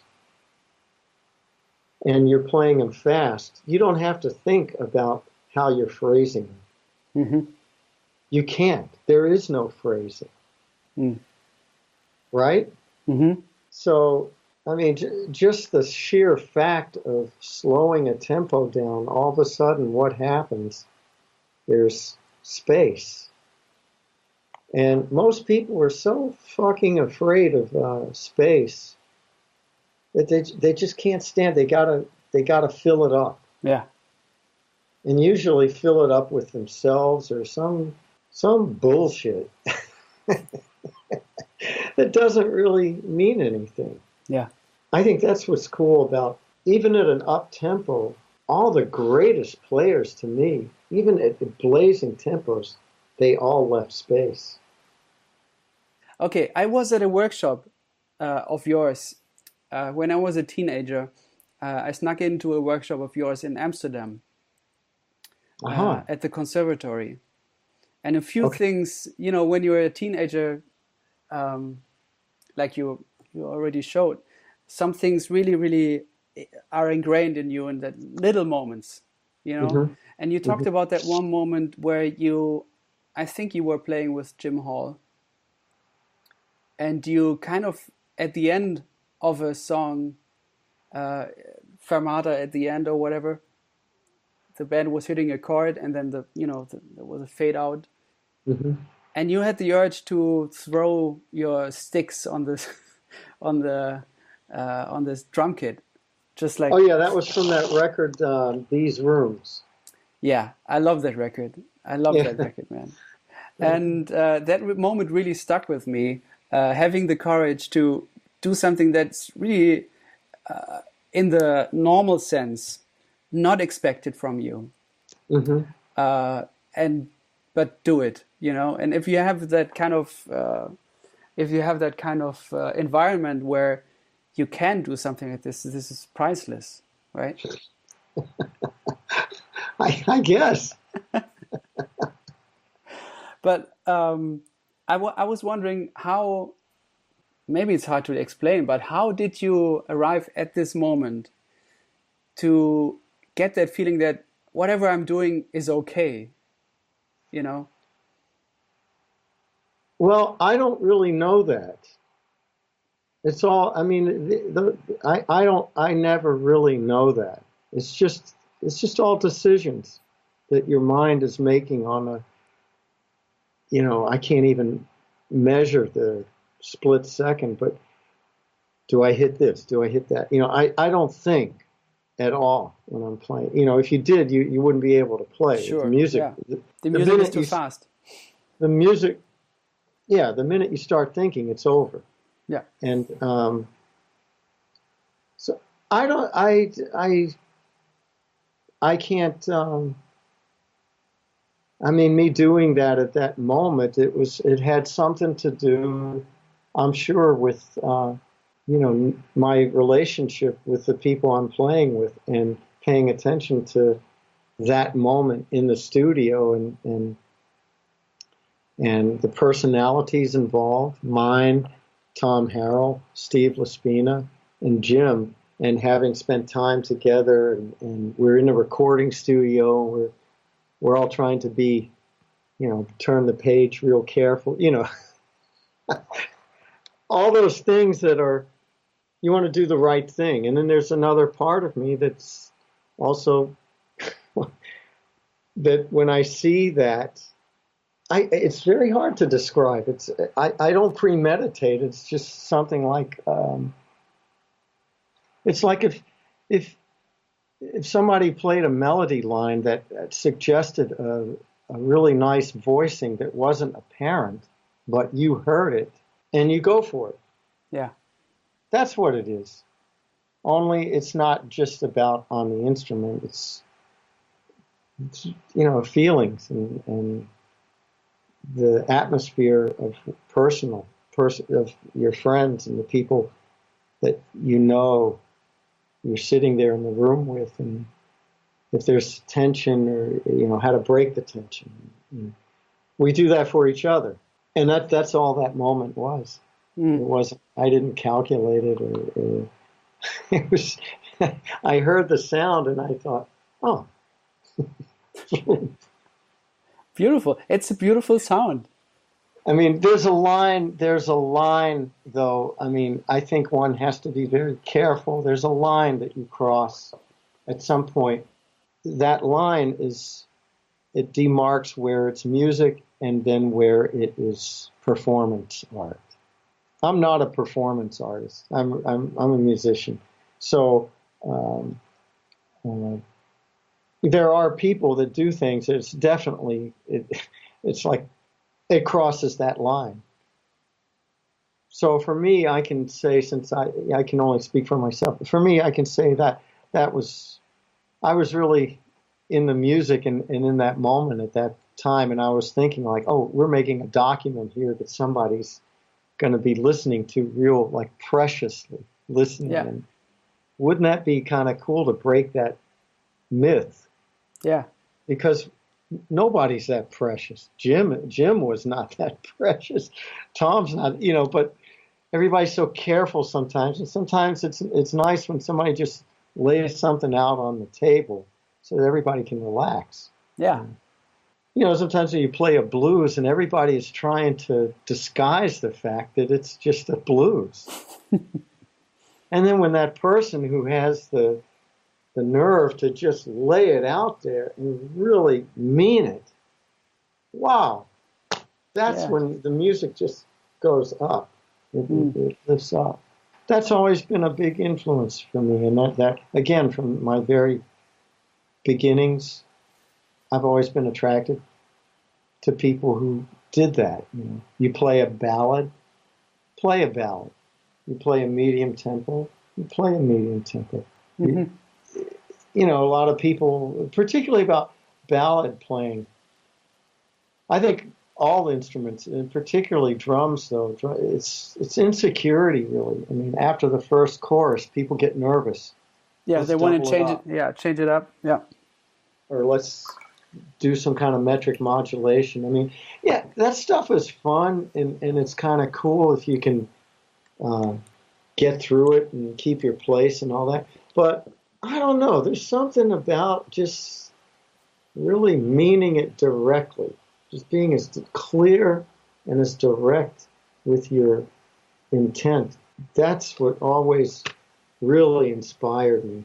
It's not about the genre of music necessarily. It's about the, the real per. It's a personal thing. So some people have that focus. You know, like you ever see? I was watching the Charlie Parker clip uh, yesterday.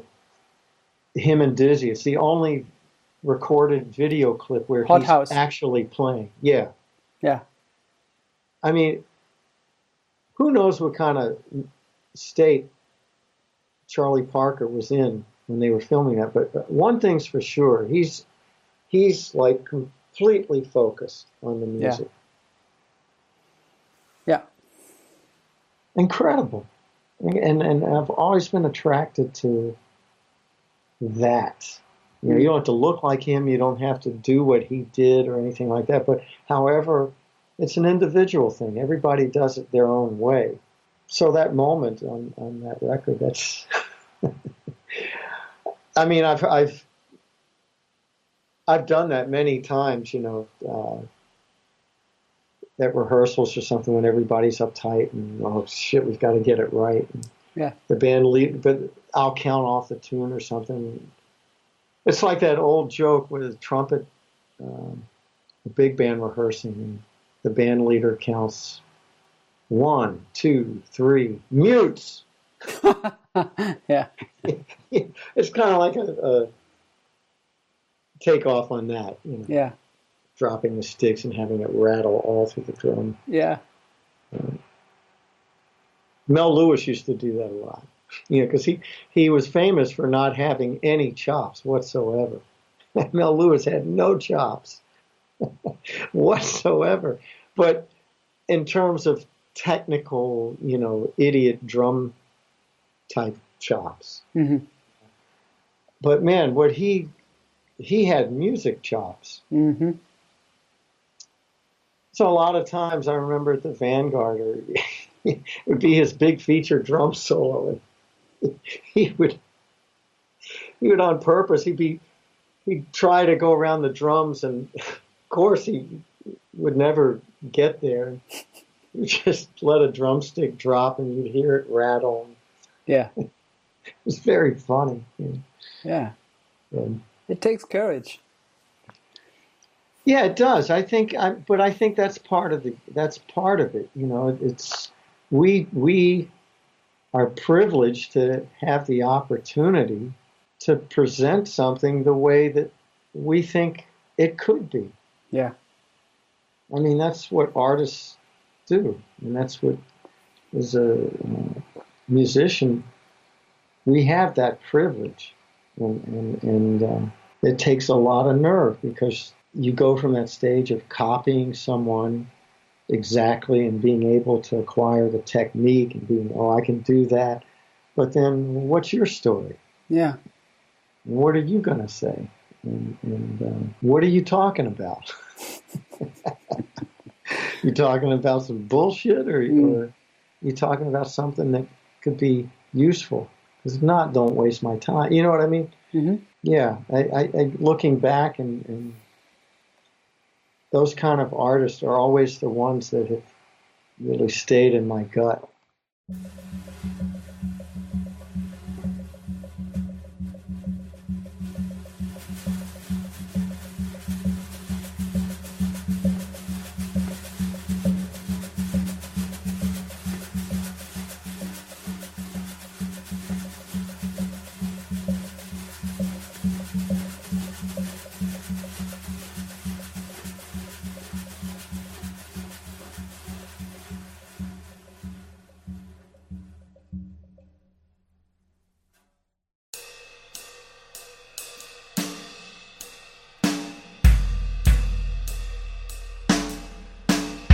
You have a very distinctive and strong cymbal beat. And I'm, I'm thinking about a couple of uh, particular uh, records that start out with you playing just the right cymbal.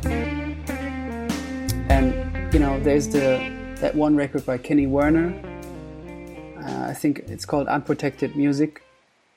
I think the first first song starts out with you just playing a very dry cymbal. Uh huh.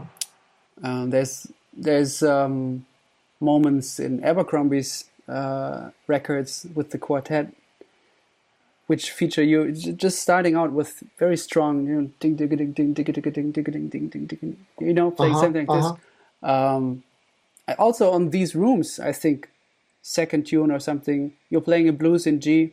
It starts okay. out with you playing. Um, and it's you know you you have a very recognizable sound, but also touch and you know feel. Uh, uh-huh. I, I, was wondering how you worked worked on that. Well, Tony Williams, he said uh, he said it in different interviews that he did that he would just play the ride cymbal for hours at a time, nothing else, uh, just playing the ride cymbal. Mm-hmm. And um, I have to say that's great advice it's really great advice. Sit in a room and just carve out some time and just play the ride cymbal and work on whatever you're working on. If you're working on fast tempos or if you're working on slow tempos, but just play it so you get to hear what the instrument puts out when you're constantly. It's a piece of metal that you're hitting rapidly, and it it brings a lot of sound and what are you going to do about that? You know, mm-hmm. how do you navigate that? And uh, and also, there's a way where you just slug away, and you don't listen, and you get nothing really, except you can. The next time you play, that's how you're going to play. Mm-hmm. You slug away, and or you you go in and put your attention on what kind of sound you are making. That's the shit. Mm-hmm. Put your attention on it, and and keep doing it, and if your attention is on it, you'll realize, oh wow, I'm playing. If there was a bass player in here, there's no way they could even be heard. If I'm working on the cymbal beat and I realize that, I'll keep playing and I'll gradually imagine what level the bass player would be playing at and yeah. what level I would have to, how much sound would I have to do away with in order for that bass player to have fun. Mm-hmm. So that they weren't having to go like that just to be heard in the ensemble. True. Or if the piano player is stuck with a spinet, a real piece of shit, what level would I have to play at so that they don't have to go like that to mm. just to be heard? Because then they, they have no place to go. Mm. And just pl- play, play time, play time. That's how that's how I work on it. I, and I play tempos. If I really want to put myself on the heating block or, or whatever, I play a real slow tempo. And see, you know, that's hard. It's very hard to relax into it and, and keep the energy up, keep the intensity up. How would you, if you're using the metronome, I suppose, or? No, no, no, no. Don't use a metronome. Metronome is Okay. dead. Mm. To me, metronome is just a guide so that you can educate yourself as to what your tendency is. What do you use? My ears. You know, a, a metronome is good. I, I'm not saying don't ever use a metronome, but for this, I mean, you have to, at some point, playing along with records, the, the record is a metronome at some point, even though the tempos are fluctuating. Mm. It's a one way conversation. Yeah. At a certain point, you've got to turn everything off and you've got to do it. And that is where you play the cymbal and then record it for five minutes or so and, and then turn it off and take a break or whatever and go back and listen to it with the same scrutiny that you listen to everybody else that you criticize. the exact same yeah. scrutiny. That's that's where you progress. Or if you don't record it, just pay attention to what you're doing, stop playing, and, and then listen to it in your mind. And then go back and, and do it again. It's, it's, it's where your attention is. That's, that's the key. Hmm. You don't have to spend hours and hours doing it, and, but whatever time you do spend, your attention needs to be focused. You could easily waste four hours playing, you know, ding ding ding ding or ding ding. You, you could easily spend four hours doing that and get nothing. Hmm. So it's really a matter of that. That's how I work on focusing my attention, um, and then just playing the cymbal and listening to the instrument. What spot that I'm hitting creates more of a sound? What happens when I'm playing here? And then you're able to figure out, oh, if I hit on this area, it'll get more attack. Or if I hold the stick looser, it'll get a, more of a different sound that might be applicable to a certain situation. It's just information. You have to learn the instrument and learn what options are available. Yeah. And then you really learn them so that when you go play with somebody, or even when you go play, present music, even if it's a solo concert, you are familiar with whatever options there are. Because even playing alone, you have to listen. And, and uh, you know, like what note in the voicing do you want to bring out? You know, the middle note, the top note, it's it's it's a it's a lifelong study. I think you saw that video of Glenn Gould, right? Which one? Him playing the Goldberg variations, him recording. And then standing up. There's one where he stands up and sings the melody. Uh, you know, standing next to a window. You know, he's Oh, yeah, yeah, he's yeah, not satisfied. You don't you don't mean that one or Well, no, they, well, all of them. They're all Okay, yeah. You know, the same type of thing. You know, it's that it's that intense. Yeah. You know, on the level.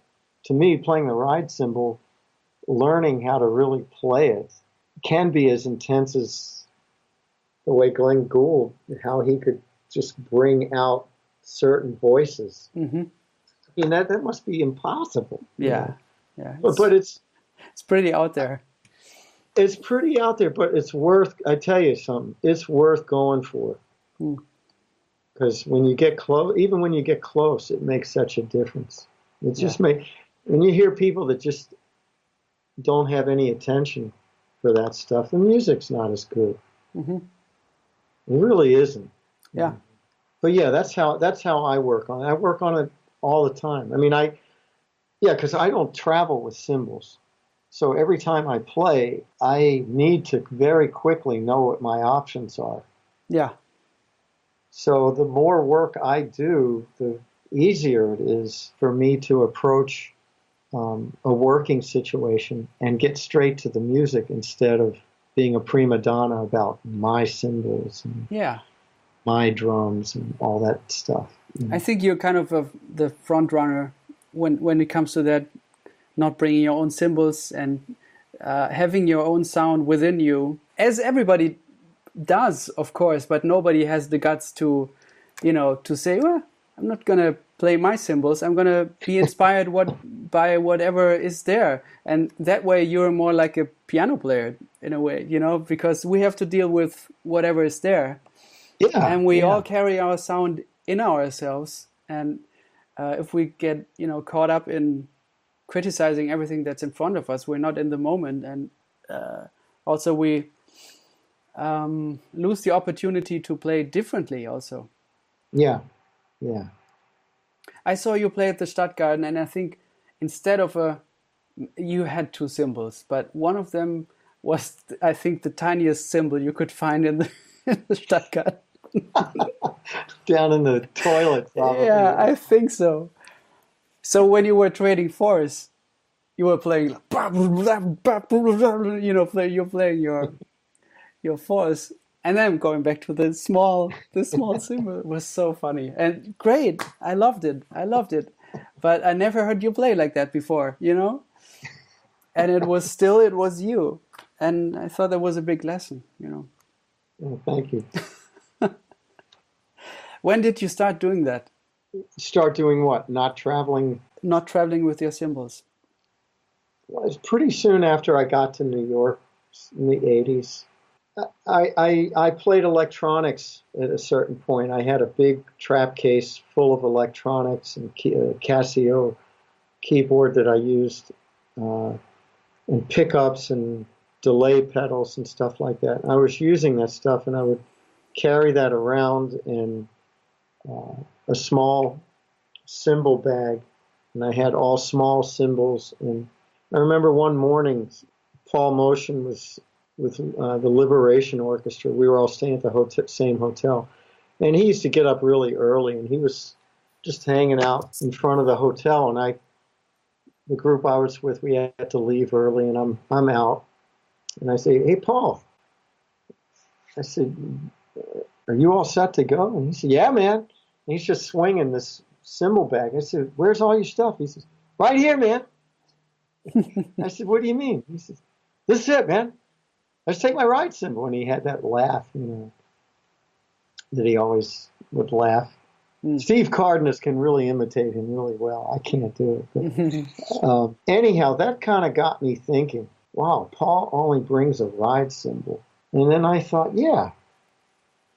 And shortly after that, I went through Amsterdam and they destroyed all of my electronics and everything. So, oh, no that was a very short. After that trip, I realized, you know what? I mean, for other reasons, for musical reasons too, it didn't really work with a drum set for me. There's too much of a delay in hearing a sound and pressing a pedal and then getting back to playing. It, mm. it, that split second was too much for me, and uh, I did, and I didn't want to carry electric drums and have a. I didn't want to go the route of having a, my own sound tech because hey, guys I was working with, we were lucky we had gigs. so um, I just decided to shelve all of that and just really get into the drum and how to get what I'm hearing out of my instrument. And, and, uh, and then at the same time, I was thinking, Paul, hmm, he only brings one cymbal. Well, shit. Why do I need to bring any? Mm-hmm. Bring my sticks. And then I realized, yeah. Because, I mean, even years before that, when I was living in Los Angeles, before I even came to New York, my cymbals were stolen. And Peter Donald lent me a hi hat, his hi hat cymbals. And, and I didn't have anything. I had a gig uh, that the next night after they were stolen, and he loaned me his hi hat cymbals. So what I did was I got a pan and put a hole in the like a pie plate, metal pie plate, and used that on the bottom of the hi hat. And then I attached one hi hat cymbal as the top cymbal, and then the other, I used the other one as as my ride cymbal. Hmm. And I just kept my mouth shut all night. Nobody said anything. Nobody knew the difference. Yeah. So that started me thinking about, well, it's not it's not so much the instrument It's what it's how you're playing it and what you're playing. What you're what what is the information that I'm putting on a cymbal and how am I doing it? How am I playing the cymbal And I just thought, well, that's what I want to focus on. So I began to start to work on that because I I had to always do that. Mm-hmm. I played that little hi hat cymbal, and I continued to do my little gigs and uh, play with people and, until I could get some other cymbals. But uh, that was kind of what started me thinking it's not the instrument, it's the musician. And that's not to say I don't appreciate good instruments. Sure. Um, Who doesn't? But in, the practical world of being uh, involved in playing creative music, these days you can't afford to bring your own instrument. Uh, bass players can't even bring their instrument. They, It's not even a possible. It's not even a thought anymore. yeah. I mean, it's it's it's horrible conditions, really, but we navigate them. And, mm-hmm. uh, How's it on recordings? Sorry for interrupting, but oh, I use sometimes I use if I'm recording in New York, I'll use mine. Mm-hmm. Uh, sometimes I'll use a combination of if I see something that's in the trash bin, like I call it, or the cymbal bin of a studio. Mm. I might pick it up. I might, if I like the sound, if it seems like it might be appropriate, mm. I'll put that up. Or if I'm out of New York, many cases in, in a studio, I just use what they have. Mm. And a lot of times it's not very good, but okay, it's what's there. Mm. And I try, do my best to get as, you know, the, the best I can manage. But uh, when it comes down to it, I've got to really play some music. Yeah. So I've kind of trained myself to work on things like touch. I think it's really important. I, I heard your interview with Larry Goldings, which was fantastic. Larry's fantastic, isn't he? Yeah, sure. And Thanks for was, checking it out. Yeah, uh, you guys were talking about sound reproduction. I mean, that's something that people don't really think about. Hmm. Everybody follows the flavor of the month and they tune their drums the same way. And, yeah. Well, no, it's not it. Yeah. all all the guys that I stand on, that whose shoulders I stand on, they all had a, a real personal sound that you could hear, no matter what instrument they were playing. Mm-hmm. Piano players, horn players, drummers, and whatever instrument they themselves were playing, and it sounded like it was their instrument. It's kind of cool for me because it, it, it, I can bypass all of that industry talk, you know, because that's really not right. Industry, yeah, you know, it's, and it's a relief because I'm frankly I'm not really interested in. It. But have you been, you know, contacted by you know cymbal companies like having you as an endorser of them or? Yeah, but they it was a it was a um, well let's just say it didn't work. Yeah. you know, I had ideas to. Um, okay, I'll endorse your product and I'll do everything that you say in your contract, but I have something I'd like to do, which is you sponsor me to go in underprivileged neighborhoods, and you donate product to that community. That's a great idea. And they're not interested. Yeah. So I don't need to name names, but it's pretty obvious. And, and uh, mm-hmm. uh, so I, I really, uh, same with drums. I remember Dennis Chambers, uh, who was fantastic. Man, what a great yeah. human being. Yeah. Wow we are so lucky that that uh, there's somebody in my lifetime. There's somebody so great like him on the planet. Hmm. And, uh, when we first met, you know, he was kind of shocked. I mean, you don't endorse you you're not with anybody, you know. And he set up this meeting so that I could meet uh, somebody from Pearl. Hmm. So he, it was really great. I'll, I'll always be forever thankful, you know, for Dennis for really uh, supporting me and, and, being so generous. You know. So I meet this guy from Pearl. We have lunch. It's a lunch date, right? First thing, he takes out a piece of paper and he says, "So what size stadiums do you play?" so I immediately immediately, you know, we were at a fairly decent restaurant. We, we had just ordered food, and, and I just decided, I, man, I don't want to waste time here. I want to take advantage of every moment. So I told him, I said, look, let's just not let's just not waste time. I said, I'm not an athlete. I'm really a musician, and, and I'm not going to really have what you. I don't play stadiums. I know what you're looking for, and I know Dennis set this up in hopes that you know I could do something, but I, I'm just not that material. Mm. And let's why don't we just have a great dinner or lunch? Why don't we just have a great lunch, and enjoy the meal, and let's not worry about this endorsement deal, okay? Yeah. And that was that. Yeah. And I felt like really good about it because I, I'm just not a company guy. I, I never been that kind of guy. Like Dennis, I mean, he grew up playing stadiums. I mean, he could move mountains. He's that kind of a player. He he can get a whole he can get five thousand people up on their feet, you know. And he does it in an honest. He, he's honest. That's that's him. Yeah he, he's not doing it so he can get an endorsement. He's that's that's Dennis, man. It's so great. It just so happens that that lines up with what those guys look for. Mm. Yeah, but I always appreciated the fact that you know he. Yeah, that's nice. Uh, yeah, like those guys only come around when you don't need them. Mm.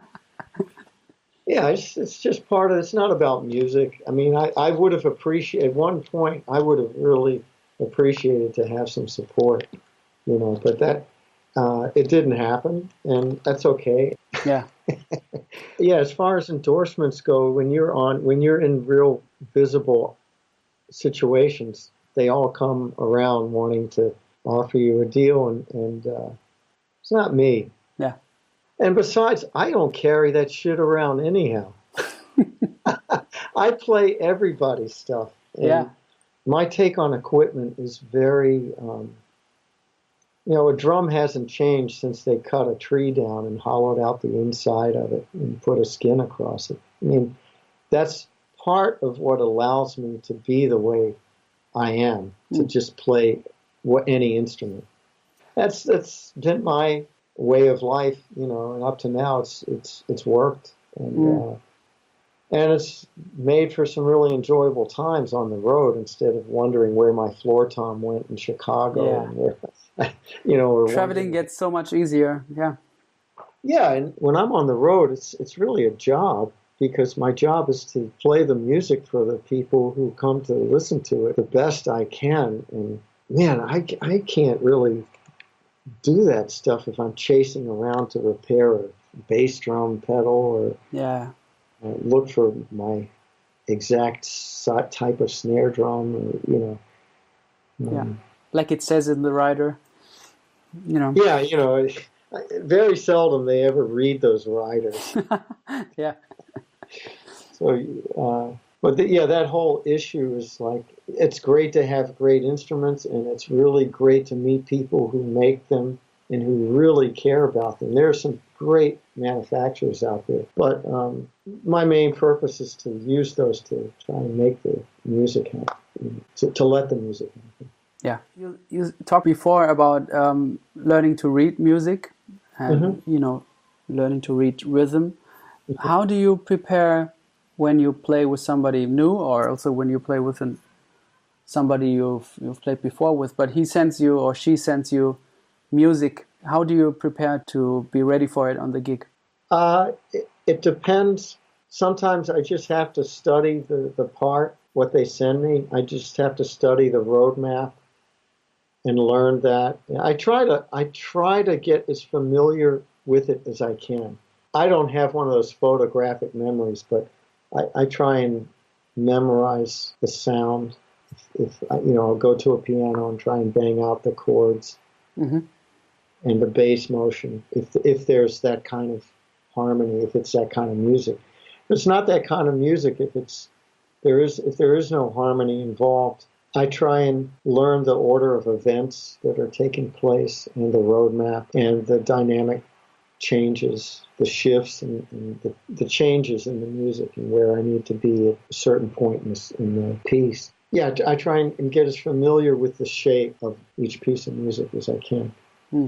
you know, sometimes it's it's notated really poorly, like maybe rhythmically uh, written in a way that's really hard to, to decipher, or just physically, legibly, the, the handwriting is, is so bad that I have to sit and think, okay, what did he mean here? You know, yeah, or call them up and talk to them about it. Yeah, that's what I do.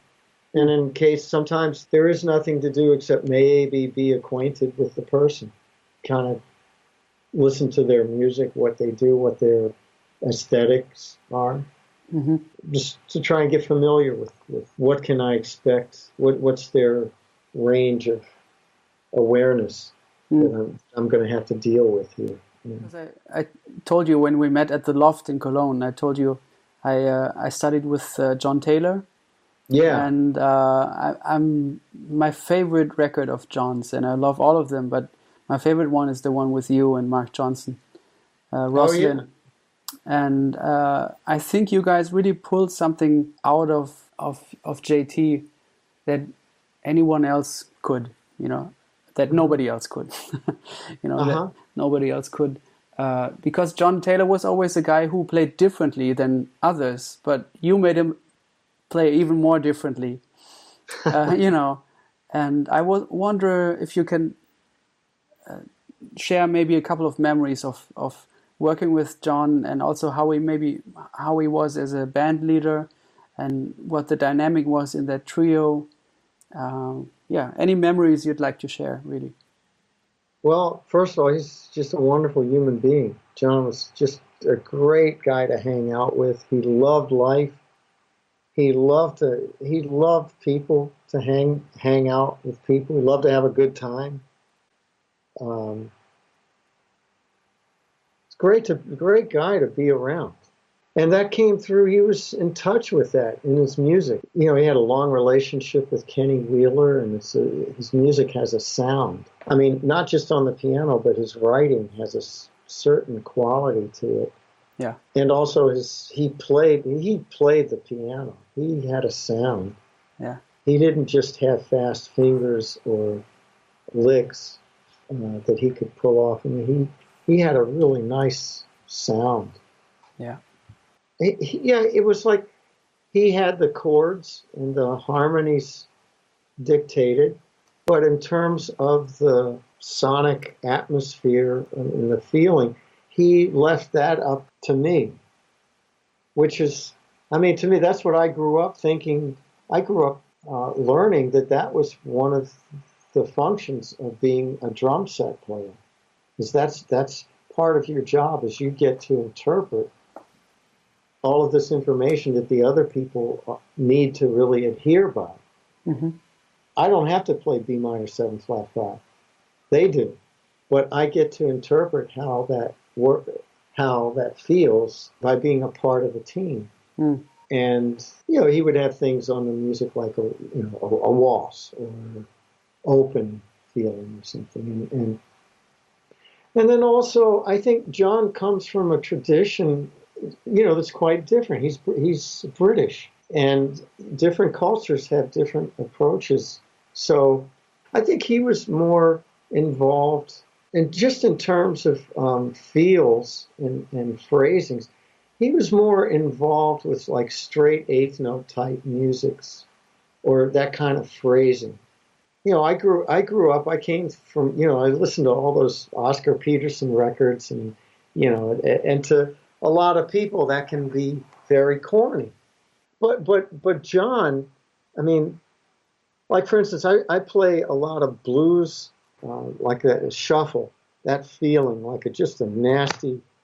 Um, I, I love that feel. I've heard it since I was a kid. I've always uh, loved the way it made me feel. I've loved to be a part of it.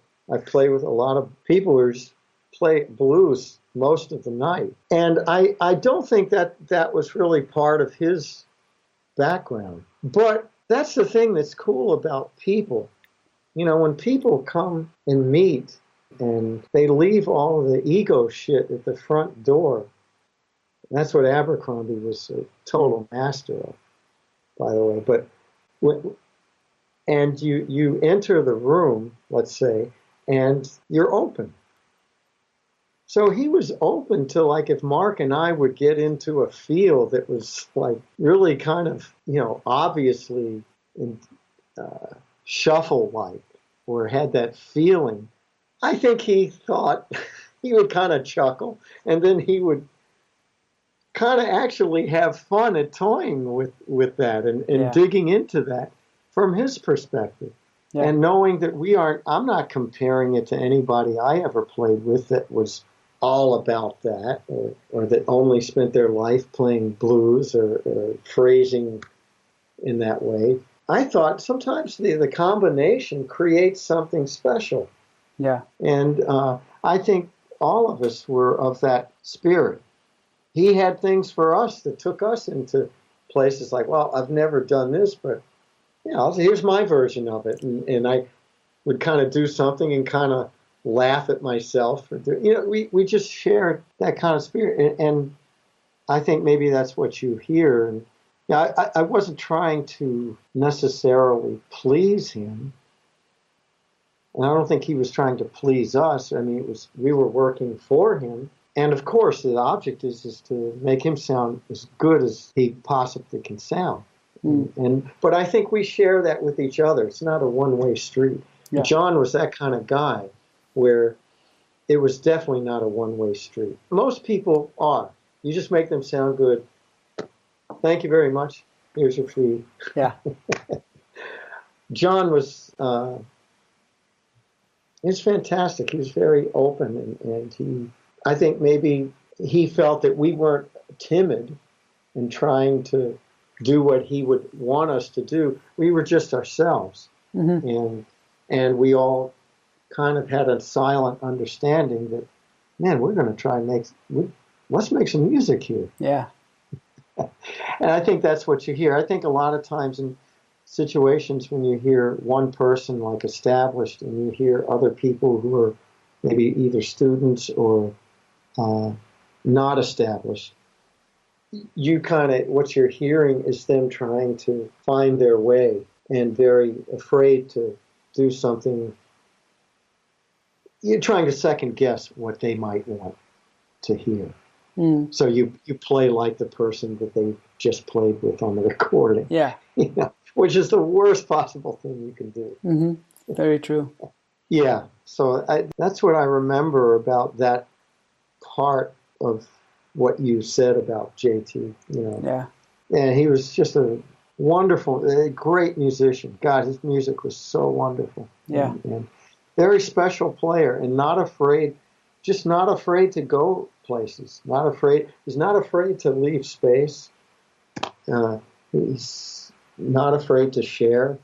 He just listened. Mm. I, I think that was when you're around people that do that. You can't technically agree on that. It's just something you either do or you don't. and yeah, I think probably that's what you heard. Yeah. Beautiful. What do you do if you don't feel inspired? What do you do if you also maybe feel self-doubt, you know, getting out of a out of a situation where you kind of maybe second guess what you're doing too much? How do you get out of it? In the late 70s while I was living in LA, I would I worked with this guy named Lenny mm. incredible legend, and, and I had the incredible good fortune to meet him, and uh, he lived with me for a very short period, and, and um, we worked together every week uh, for a while. at this club called Donte's and other little clubs around LA. And I recorded every note of every gig I ever played and, and listened back to it afterward. And the next day, listened back and you know. And I started hearing like these awful nights and I hated the way I was playing. And then what I hated even worse was how I sounded when I tried to make it better. that was that was that was, and then I learned that that's. I learned not to when you're having what you perceive as a bad night, whether it's you're depressed or you could be exhausted, you could be playing music you, you don't really want to be playing you can be with people you don't really want to be with, or all of those things at once. no. um, or yeah, it's just not happening on the instrument. It's just not there. I learned very slowly to just again be aware that oh, this is one of those nights, and I really suck. You know, like that's the feeling that's going through my head. Yeah. So I pay attention. I, I I'm aware of that, but I add to that. I learned to add this one thing that really has helped me. That that's an interesting feeling. Yeah. yeah. And and then I get, you know, it's just a split second, like, boom, and, and, and then it's not even a second. It's like it comes through my mind, like, boy, that didn't, that sucks this, this is not going well at all. It's like, oh, it's one of those nights. Yeah, that's what it feels like. Oh, that's an interesting feeling. And then, well, back to back back to playing. yeah. And I just so you just let you, you just let it happen. Because what happens, see, when you start obsessing about it, it's all about you. It becomes yeah. all about you. And man, we got too much of that already. Mm-hmm. Especially now. Mm-hmm. You know, it's all about everybody's posturing like, yeah, it's about the music, but it's really about them. Mm. And uh, um, nobody wants to hear that, you know, like, oh man, I couldn't get that. I missed this, I missed that. You yeah. know, it, uh, a lot of times, if if you're just playing the music, what you perceive as being a horrible night, it might that's your perception. Somebody might, else yeah. might think it's the best shit they ever heard. Yeah. And so when they come up to you and say, wow, I really dug that, why insult their intelligence? Let them have a good time. Mm-hmm. Just th- thank you. And, you know, you can hang on to that. To the hate. well, not hang on to the self hate, but just say, wow, I, that sure felt shitty to yeah, me. But oh well, that's that's what that was. Mm-hmm. You know, that's the way it was that night. And, and I learned that very slowly by listening to myself on those gigs. And, and, and like I said, I thought, man, this night, man, it just wasn't happening. And then listening to the next set from that same night, and boy, that really wasn't happening. And I remember trying to make it happen. I could hear every instance where I tried, and it just it was awful. And I said, wow, I do not want to go there. And, and so uh, it's just a long process. And then also, I think by hearing people play on any level, just hearing uh, all the stars play and uh, hearing your local musician play at a bar where nobody's listening and he's playing stupid, you know, music because that's his gig. Um, some nights are better than others for for that person too. You know? Yeah. Hearing these great people have bad nights, I, that's to me that's a real education. That's a big lesson. Yeah. Because when you hear the records, you know, you hear Miles Davis and like, wow, man, everything was just perfect, and they just went in the studio and did that. Well, maybe they didn't just go in the studio mm-hmm. and and hit it first take. Maybe they took 15 stabs at it, like Freedom Jazz Dance. True. Yeah. Which is now available, you know, the, that process is now uh, mm. available to get a look at what went into that. Or hear people, hear great musicians in concert and where, gee, it's not that great. Yeah. I mean, it's on a high level, but it's that, that that special thing. It's special. It doesn't happen every time somebody plays. And I think it's important. It was for me to, to hear musicians play that were on that level that I idolized and then realized that, wow, you know, that was so and so playing. And, you know, it didn't, didn't sound that great. I was listening to maybe a moment where everything was happening and it was captured on record. And those moments are really precious. If you really follow a God, and they have shitty days too. Yeah. and I, I really learned so much from that. Yeah. I think it's important to play with all kinds of levels to put yourself, you know, in the position of playing with people who know a hell of a lot more than you do. Oh yeah. I think it's important to play with people who haven't been on the planet half as long as you have. Mm-hmm. And uh, I think it's important to play with people who are your peers. All of that, because uh, there's an incredible amount to be learned from being the most experienced one, and you're surrounded by people who don't have a clue.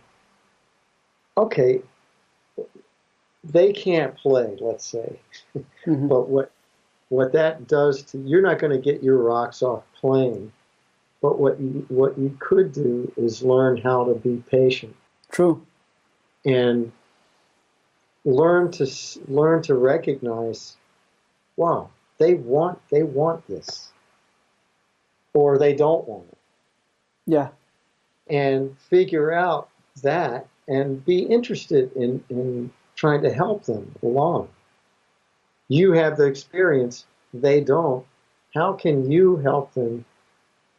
Because at some point, somebody helped me. Yeah. And you remember those moments, right? I mean, Yeah, it's very Very- moments. very clearly. Yeah. And so I think there's an art and a real skill at being in that position where you know the answer, but do you have enough balls to just shut the fuck up and let them come up with the answer and pay attention to them while they're doing it? That's Mm. hard. That's And see hard. that- yeah. That's listening. That's listening. If you can do that, man, those are the kind of musicians I like to play with. Mm.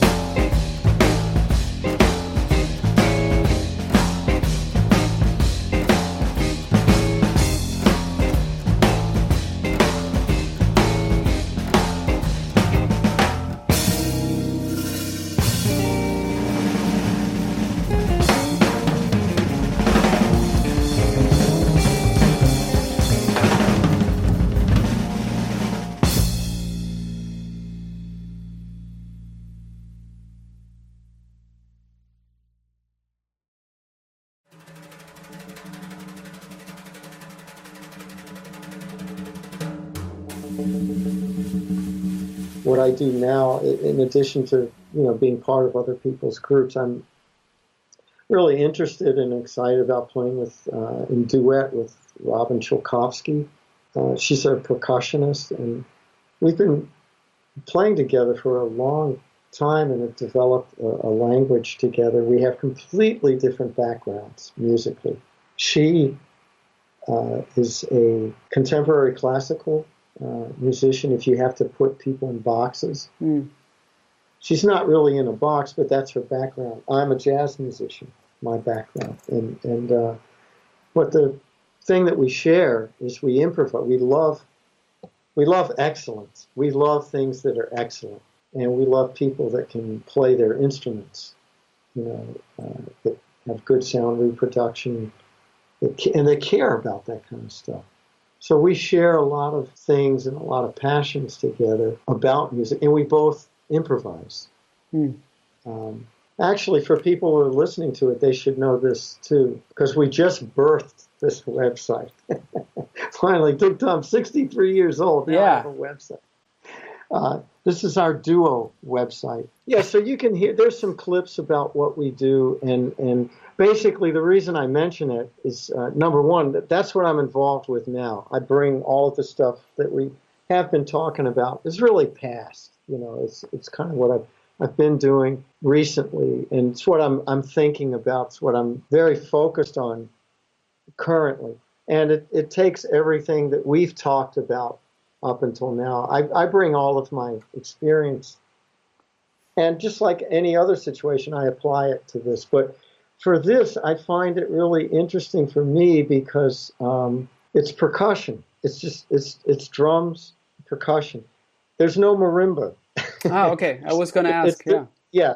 There's no. It's it's real like drums. It's drum music, and uh, but music. It's not.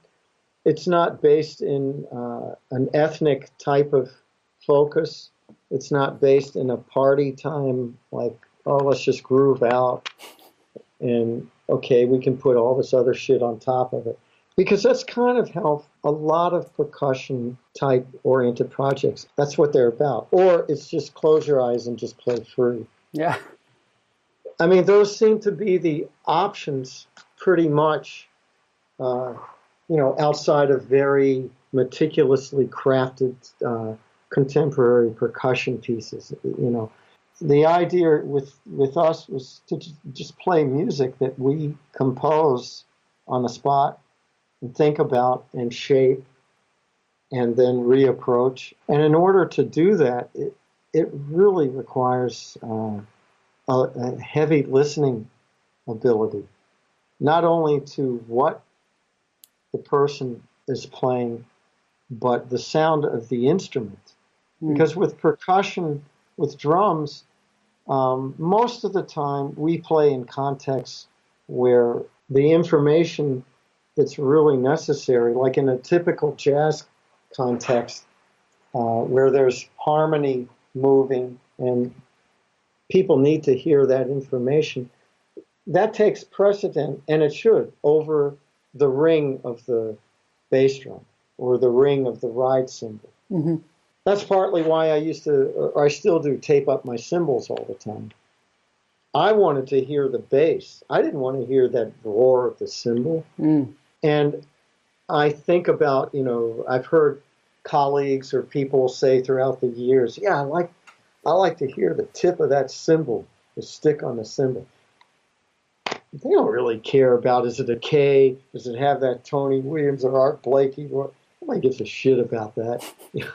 they're listening for, uh, in my mind, what are they listening for? The essence is like, where is the, where is that pinpoint? Where is that beat? Yeah. Okay, so outside of that context, there's nothing to stop the sound. You know, I can I can tune a drum, I can hit a drum, and the drum actually has a, an incredible sound. Uh, it's very complex. A cymbal is incredibly complex there's a whole orchestra there, you know.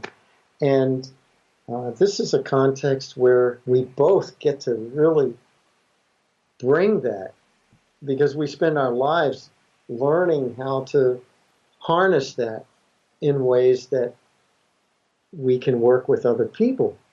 Mm. But there's also an inner language going on too that, that, that because we can um, have spent so many years, or our, we spend our lives individually working on figuring this out, that it's really cool to let the sound of the instrument dictate the next move.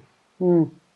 In other words, the sound of the instrument dictates where the music is going to go, not the ego, the instrument. Yeah. It's not better than it's it's it's not like, oh, I don't want to play with other instruments anymore. It's not that it's it's just an it's just another door opening for me, or it's a possibility that it's like creating an opportunity to present a window through which possibilities exist that other people could maybe look into and say, oh, well, maybe, yeah, maybe drums could be perceived this way, or maybe, yeah, you can do this with a drum. Mm-hmm. Yeah. And because, because that's not really always uh, possible.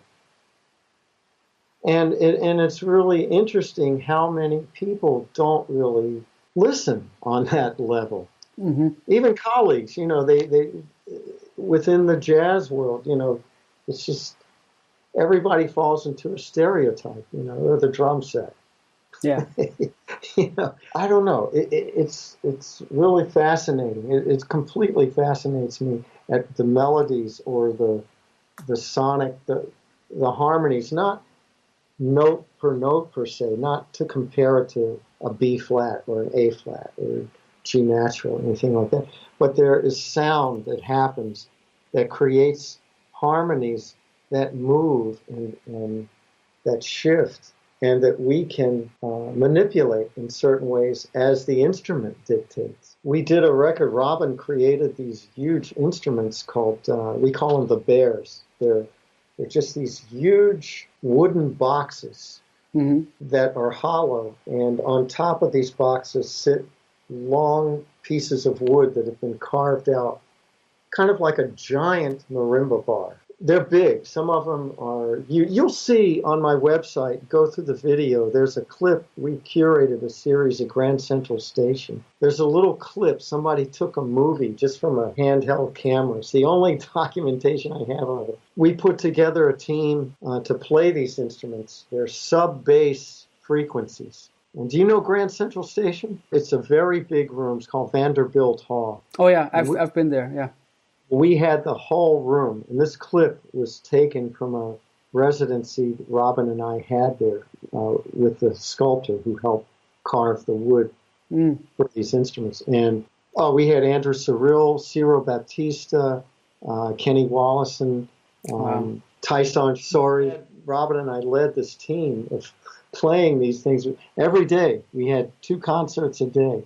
Wow. And um, people were missing their trains. or they, they're completely missing their train. They were just came by and they stood in the middle and just felt this. And it was, it was all these instruments. It wasn't even a drum set. There were no mm-hmm. drums. There were the, check it out on the website. I will, I will check it out. Definitely. You can't really hear, but we did a CD called Dinosaur Dances. Uh, we went up to, we put all these instruments in a truck and we went up to um, catch a ferry from Kiel, and we went to Norway uh, because the only engineer we could agree on that we both knew was Jan Erik, uh, probably mispronouncing his last name. Konsauk, I think, but maybe yeah. Anyhow, I called him and I asked him. I said, "Would you be interested in trying to record these?" I said, and I described him the instruments, and he said, "Well, I've never done anything like that, but I sure would." Mm. I'd hmm. be interested to try. So we knew he was the guy. Great. So we just went up on our own and set up and recorded our CD. Mm-hmm. This this was uh, maybe 2002 or 2000. Oh, okay. Yeah, we because we've been working a long time on playing together and, and developing our communication together, and, and uh, it is available. I know Downtown Music. You can get it through them or it's probably somewhere online. Uh, I'm not a business person, neither is Robyn. So we just did it and kind of like sold it when we did gigs and stuff. And they're still around, I think. That one's called Dinosaur Dances, and they're a bunch of very um, shorter type composition. And just recently, we have a uh, good fortune to have to share this great practice space, and, and I wanted to um, I had the idea to do a quiet record. I always wanted to do a quiet drum record. Mm. So I say, hey, Robyn, why don't we do a, a, a quiet duet? Uh, uh, you know, like just record out in the room, no headphones. We didn't use headphones or overdubs on the other one either, but this room has a particular vibe in it that's the instruments sound good when you play very quiet. So we thought about it and we called up an engineer, very great engineer, Adrian von Ripka. Mm-hmm, I don't know him. He lives in Stuttgart. Excellent guy. He's a real Tonmeister. And um, he came up with a little portable setup, and we just did it here. Mm. And we thought we thought about the music and, and the composition, and we, it's a development of what we did on the first one. It's very long pieces. It's really a story, and uh, there's some samples of it. I mean, that that you can get quite easily. It just came out. It's on Intakt. Mm. It's on the website, or, or, it's. I think you can go to Intakt and. Mm-hmm. Um, and it was the it was recorded really really well and we used Robyn's instruments, which are great. It's her drums, uh, which use natural skins. Every we didn't have to go out. You know, we, we had to because when you use instruments like that, Robyn Robyn has a lot of equipment. I don't have any equipment, hmm. so I just used what was here. And uh, Adrian captured the sound that was really happening. I'm pretty proud of it just from that aspect alone, and from you know having something in my ear, like having make something that's music and not drum, capital D R U M. It, it yeah. is, but the main focus is there's a story here, and it's told musically, mm. and it's using the drums. Robyn and I talk about it all the time, or we do it all the time. We listen to the sound and let the instrument show us where it can go. Mm. And if and if and if we've got our ego in check, it it really works. Mm-hmm. And she has a lot of experience at playing a composer named Christian Wolff. Mm-hmm. Uh, I know the, the, the there's a piece by Morton Feldman called Christian Wolff in Cambridge. Ah, okay. Do you know that piece? It's a choir I, piece. I don't know. I don't know that piece. I don't know Christian Wolff's music, but I only know that name from that piece. So ah, yeah. Well, there's a um, again on the website you can hear like a little duet he wrote for us. Mm. Uh, it's in the video section. Somebody happened to video it, and it's the only time I've been able to really play the piece. It's very, for me, really difficult. Mm-hmm. But it was happening. It was one of those special moments and Robyn just flies like a bird. I'm hanging on for dear life, but I made it, you know. Great. But to play his music, it's it, you really have to listen. It's not just reading his notation. You have to listen to the quality of the sound and the duration of the sound. And, and Christian, being exposed to him through Robyn, I've learned a lot about. You know, his approach is very democratic. The way he writes music, he writes music in a way that allows the players to be democratic. Like the players, they have to make the decisions. Mm, that's great. Yeah, and, and it's kind of you know it's kind of sounds simple to talk about, but to actually meet people that do that, that are that democratic, yeah. and that that put it through in the way they write the music, and you know, kind of the, what they encourage in the people in the ensemble you know, mm. to play. I mean, I've learned so much uh, that's that's not uh, that's really not my uh, specialty. It's not my uh, forte at all. But what I've learned through working uh, with Christian and with, also with Robyn in that context, where you're playing written music, is that openness. You know, to really listen on a deeper level and still make music, but but have that from from basing from that point.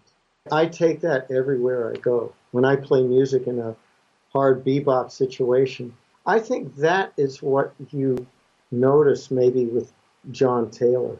Mm-hmm. You know, I mean, I didn't just learn it with Christian Wolff. It's something that's always been an aesthetic that I've been attracted to and, and have always nourished. But I really got a shot in the arm upon meeting Robyn and, and Christian. It, it fine tuned that sensibility. And man, it's really fun when I go when I can take that into situations where I'm more used to or, or more it's, it's more to. my yeah more my expertise. You mm. know, not that I'm on automatic, but but it's just hey, that's everybody does different things. You know, and, sure.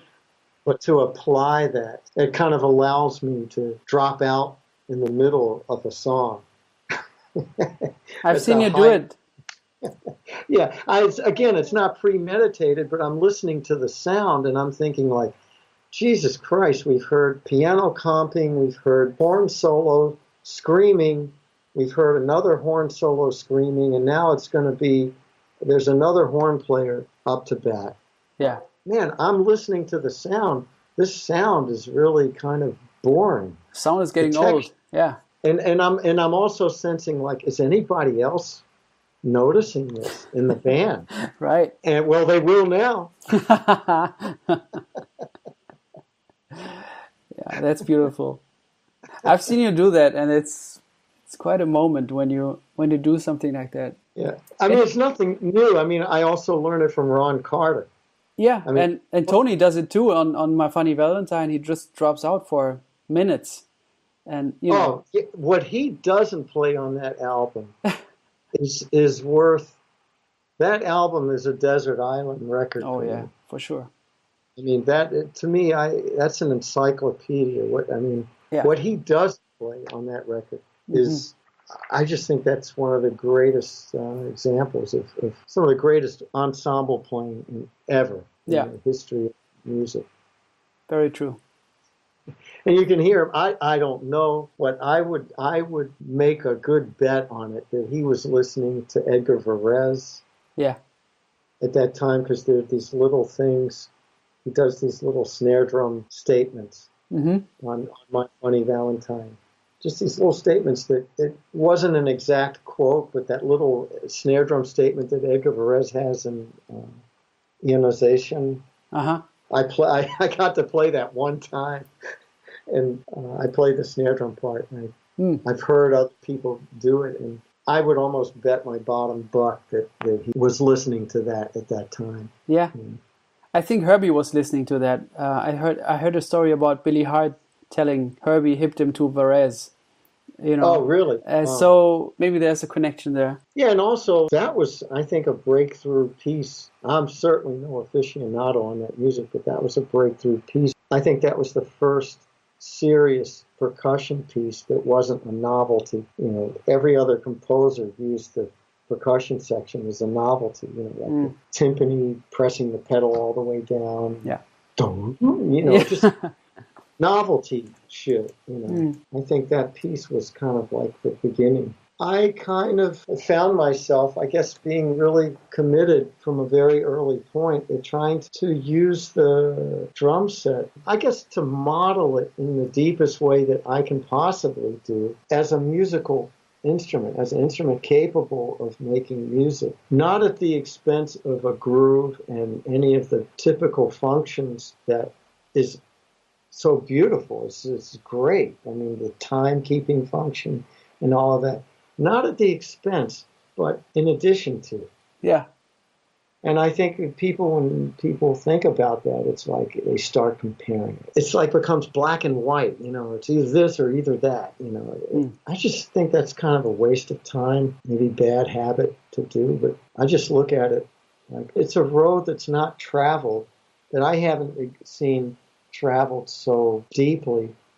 And I, I, I like walking down this road because the road isn't made yet yeah, and especially with Robyn, like coming at the same journey from different perspectives and doing it together. It, it's really been really exciting for me, and it's very difficult to get people, lay audiences, colleagues, fellow musicians, or other musicians to to accept. yeah, You know, people still have a really fucked up attitude about drums. In 2018, I would have thought that things would be very different, but they aren't. Mm. In a way, a lot of ways, things have kind of go, even gone back. You know, I mean, we we were all trained not to listen. Mm. so, um, be that as it may, we like going down this path. yeah. And, and you, in a way, to me, you have always done that. Um, you force, in a very nice way, uh, you force the listener and your musicians to listen by the way you do music, and it has been super inspiring to see that. And Well, thank you, man. Thank you.